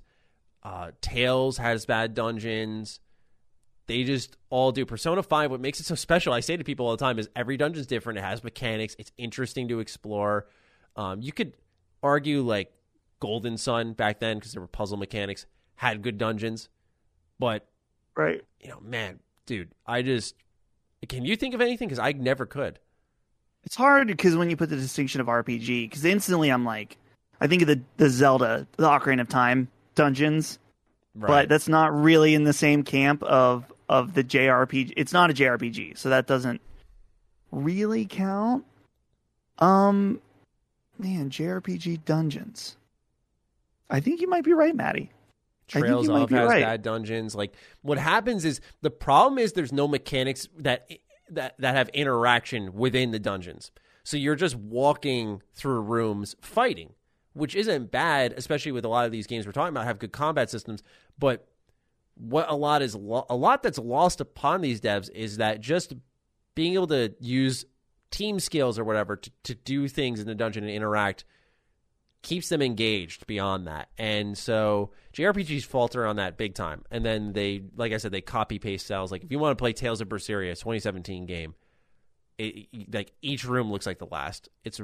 And so what happens is you just stare at your map as you navigate. You're like, where the fuck am I? It's so bad. Yeah. Let's keep rolling here. Butterball 8 writes in, do you have any ideas what is going on with the Cuphead expansion that was supposed to come out this year? Do you think it might have been expanded into a sequel instead? Do you see this kind of occurring like what happened with Hollow Knight?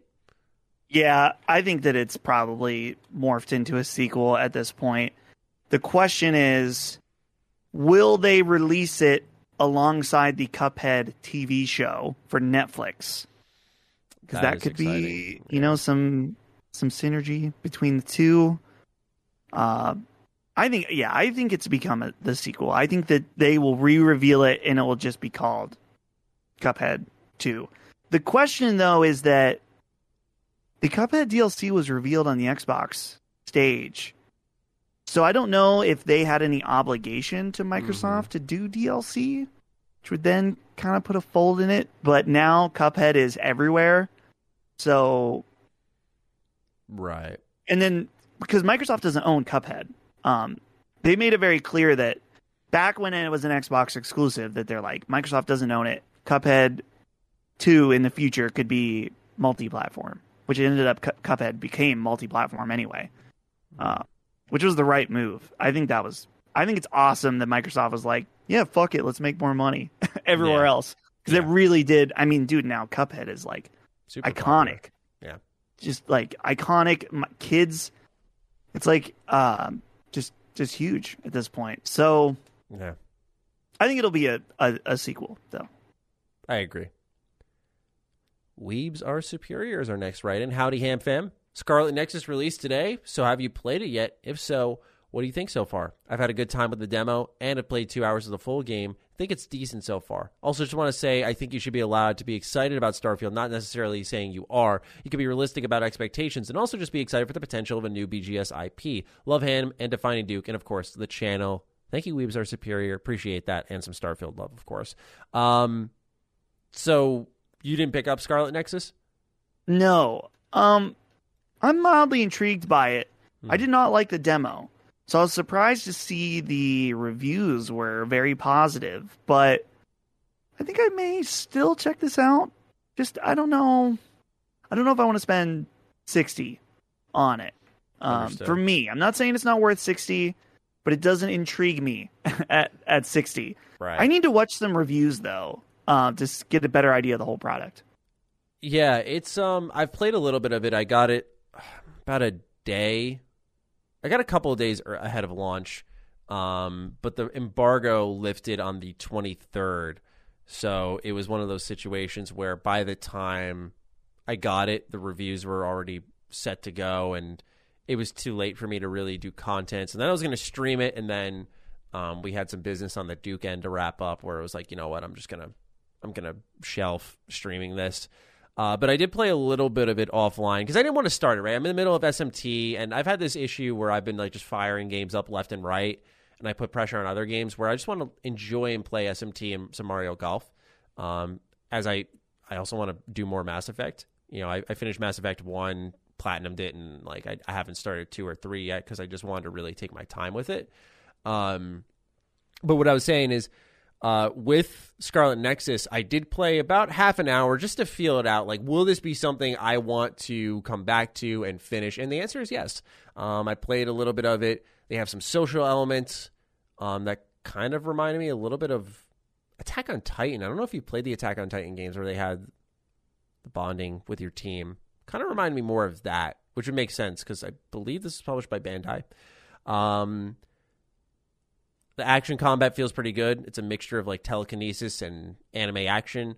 And the story, I can't obviously get a gauge on that half hour in. But universe-wise, seems pretty interesting. Post-apocalyptic approach, which once again, that's one of the things I really liked about SMT4 so far, is I feel like we saw some moments where games did post-apocalyptic in a JRPG genre, but it's not frequent. So it's definitely going to be a game I go back to. I don't know when. Because like I said, I want to also play Dead Space for the video, and that's when I'm going to start next, if anything. Because Mario Golf doesn't demand so much attention. That's kind of like a fun pick up and play whenever. But yeah, so Scarlet Nexus looks great. From what I saw, I liked it. You know, I'm not in love with it, but I like how it's telling its story. You pick a protagonist at the beginning, and it tells it from two different angles, and they kind of combine into one. So to me, it shows there was thought put into it, which right. Can't always say for a lot of stories. No. Just Lee writes in, we kind of already went over this, so if there's anything you want to add. If it's not Dead Space, which EA IP are you hoping makes a return? And Titanfall.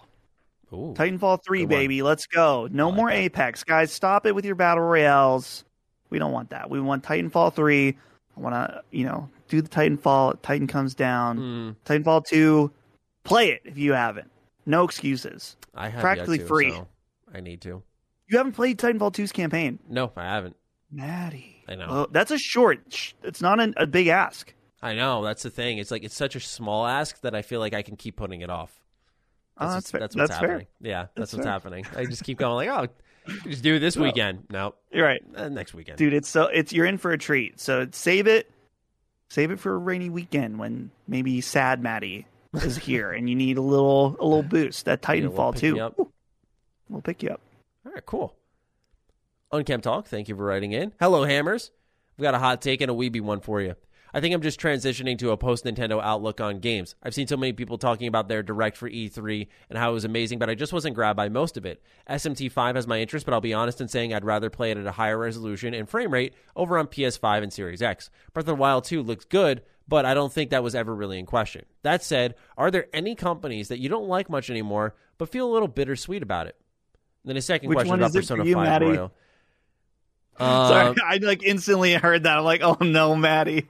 All right, go ahead. That's my answer's pretty obvious, right? So I don't need to explain myself for those who are listeners, but yeah, just BioWare. I have confidence BioWare can bounce back. I feel I've heard some really exciting things, so I feel I hate to do that. Like it's so fucking stupidly vague. I apologize to the audience. Just obviously I can't say more, but I feel pretty good about their trajectory. So we'll see how that pans out, of course, but. I feel more confident in them now than I did in like the Anthem and Andromeda era, which I know isn't saying much, but I think it's a good sign. Who's your company? Mine. A company that I used to like. In some ways, it's Halo and Xbox. Though they're kind of been winning me back in some ways. Right.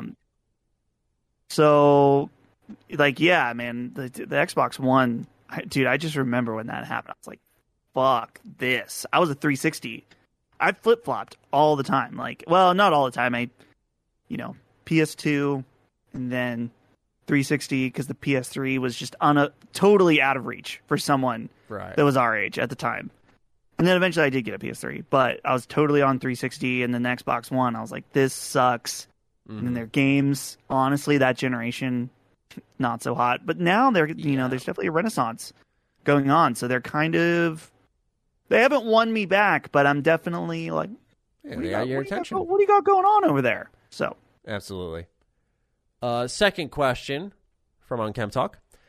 It's about Persona 5 Royal. I've just started the game this week, about 12 hours in, and finished the first palace, and I've got to say this is a new favorite. The gameplay loop is fantastic with baton passing, shadow negotiations, and stylized all-out attacks, plus the music is amazing. Speaking of music, I was wondering if either of you heard the Guild Studio covers of some of the Persona 5 Royal music. Their cover of Takeover in particular is awesome, especially for a rocker like me, as they make the guitar a little more prominent in this version. Hope you guys have an excellent weekend. Thanks for reading such a long-winded question. Of course, it's my pleasure, but... Dustin, another one bites the dust. We get another Persona 5 Royal fan here in the audience. We appreciate that more than anything. I don't listen to covers for Persona in particular because I don't really listen to covers in general, but for Persona because it's like you're not gonna make something that's more important to me than the original game. And I hate to be closed-minded like that, but it's just I don't know how else to put it other than I don't care. Really, that's the truth. Yeah. The music means so much to me in that game series. Like you're not. Someone's rendition of it is great. I listened to No More What Ifs. There was a cover of that on Spotify, which is not the original version from Royal. And that was great. Sounds like actually the original, which is awesome. That's what you want. But beyond that, man, I'm just going to listen to the original stuff. Yeah, I'm with you there. For me to listen to a cover, it needs to be a new rendition. Like... For example, there used to be this guy that I would watch that did like classical guitar covers of like he would do like Mario music. It was cool. Just like incredibly cool, like doing all the crazy picking and stuff like that. I like that stuff, or like piano versions of songs and stuff like that. So I'm with you that it's like I don't want to hear you play the song really like mostly the same way. I need it to be totally different for me to want to listen to a cover. So yeah, I agree.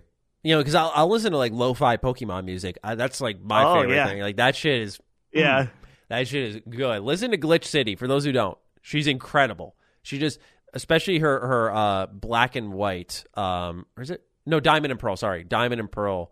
She did a lo-fi remix for like the entirety of the soundtrack, and like Route 228 is like my favorite. It's so good.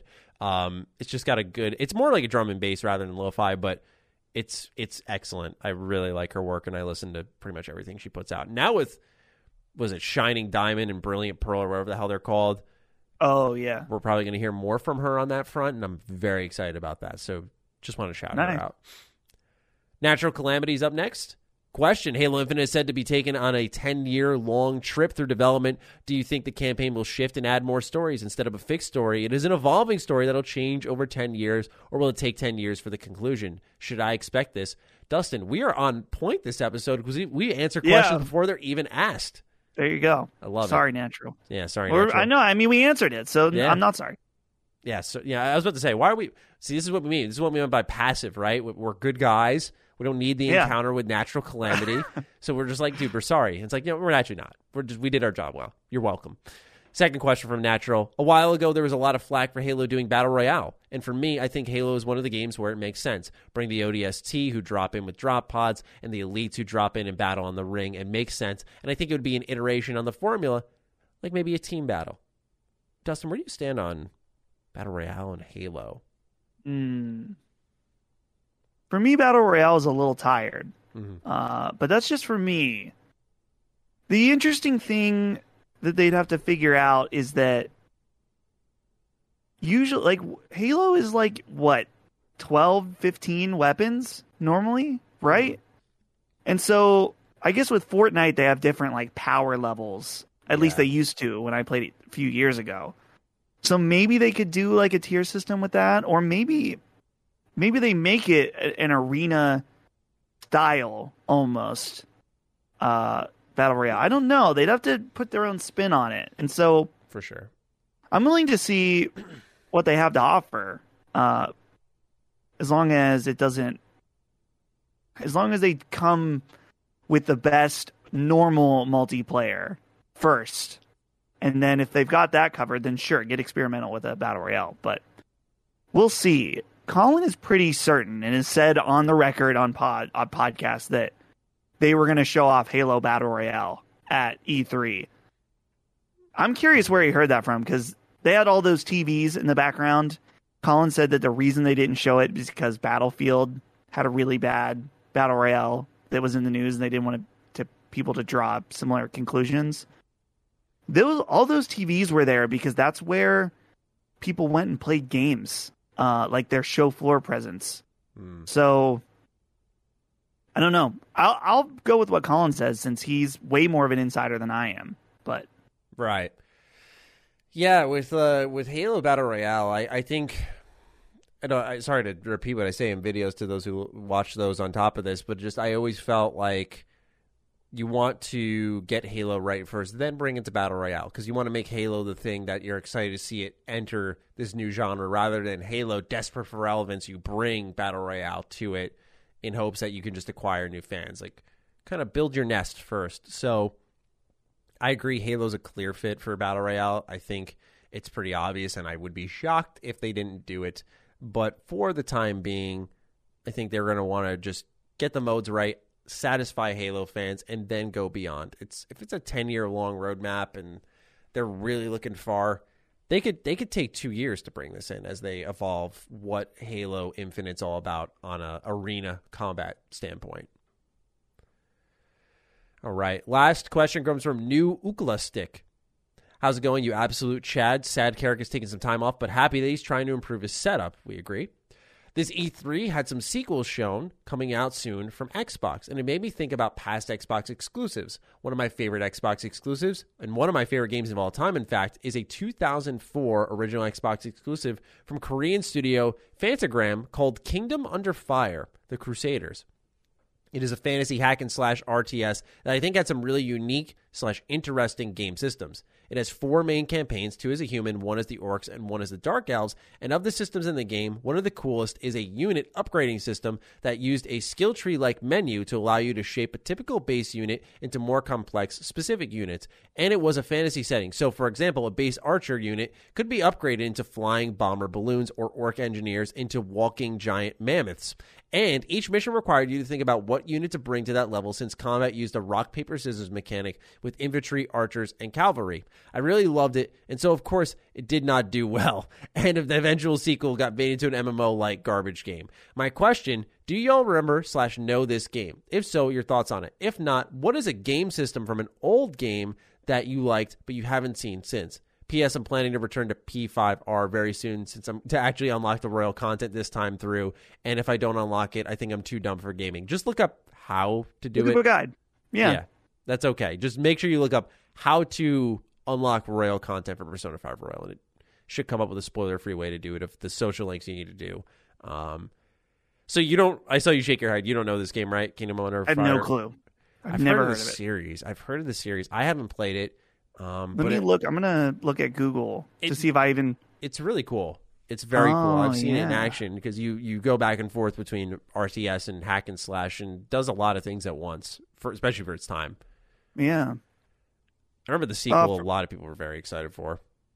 For me, so as far as a mechanic, I don't know if this is a mechanic, but something that I wish more games would do is let you import your old save into a sequel, like Mass Effect. Yeah, that was one of the coolest things. I remember when you import your Mass Effect 1 and 2 save into 3, and it's like, man, this is my Shepard.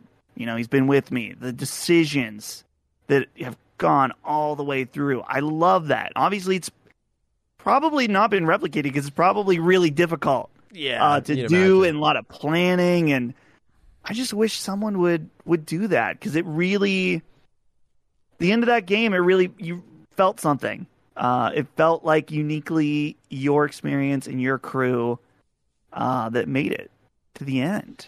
Right. Like, for example, in Mass Effect 2, one of my crew died in the final mission because I screwed up his loyalty mission. It was the green dude.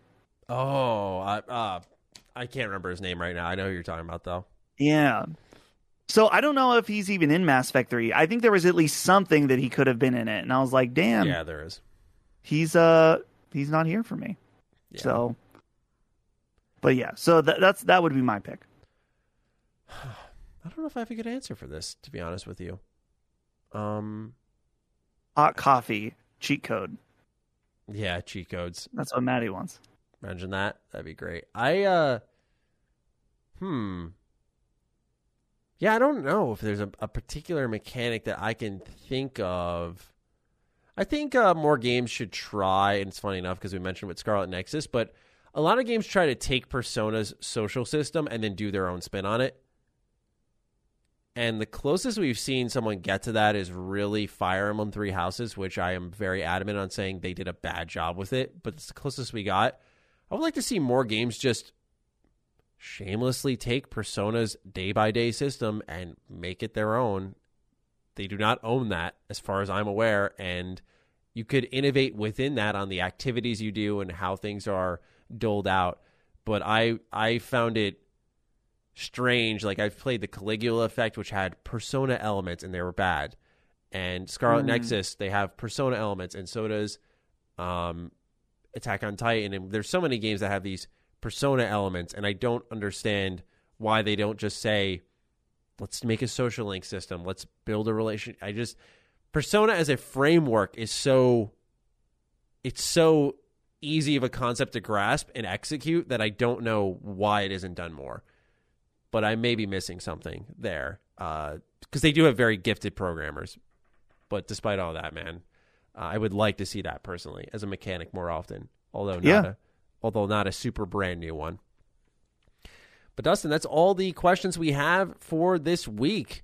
As we wrap this up at the time we typically start our show, for those who don't know, because Carrick's not here, we're doing this earlier. We started at like 2, and so we're finishing this up at 4:15. And normally we start recording at 4:30. It's sometimes even later because we're all getting into a call around then. So this is definitely one welcome change of pace, I'll say. It's a bright spot amidst all the changes that we're going through here. But yeah, so keep that in mind for the patrons who are going to see this and go, whoa, this is here early. Yeah. Dustin, any closing thoughts? Any closing thoughts? Man, I'm just thinking about, for you guys on video here, this, our boy right here, Toad, with his little hat. He has this little hat in Mario Golf that I'm very excited about. And dude, have you seen some of the trailers to this? Like fucking Wario with the cowboy hat? Yeah. Yeah. Dude, the fucking drip, dude. He's just styling. Everyone is styling in this game, and I'm excited. I'm excited to dive in. We'll see. It's 4:00. Maybe I can get a little time in before the other festivities of the evening. But indeed. Well, we'll let you get to it, ladies and gentlemen. If you got this deep, thank you so much. Instead of doing a hashtag, just send Carrick some love. Send him some love and support. Carrick at Jeremy Penter. Go ahead, tweet at him. Tell him we sent you, and just shoot him some love. We don't need the hashtag this week. We just want you guys to send him your support. So with that, let's wrap this up. Thank you so much for listening to episode 307 of the Ham Radio Podcast, and we'll see you all next week with whatever transpires. Take care of yourselves, and goodbye. See ya. Everyone knows therapy is great for solving problems, but getting therapy has its own problems too, like finding the right therapist, fitting into their schedule, and of course, the cost. Well, BetterHelp can solve those problems. It's totally online and built around your schedule. It's surprisingly affordable too. Connect with a credentialed therapist by phone, video, or online chat, all from the comfort of your home. Visit BetterHelp.com to learn more and save 10% on your first month. That's BetterHelp, H-E-L-P.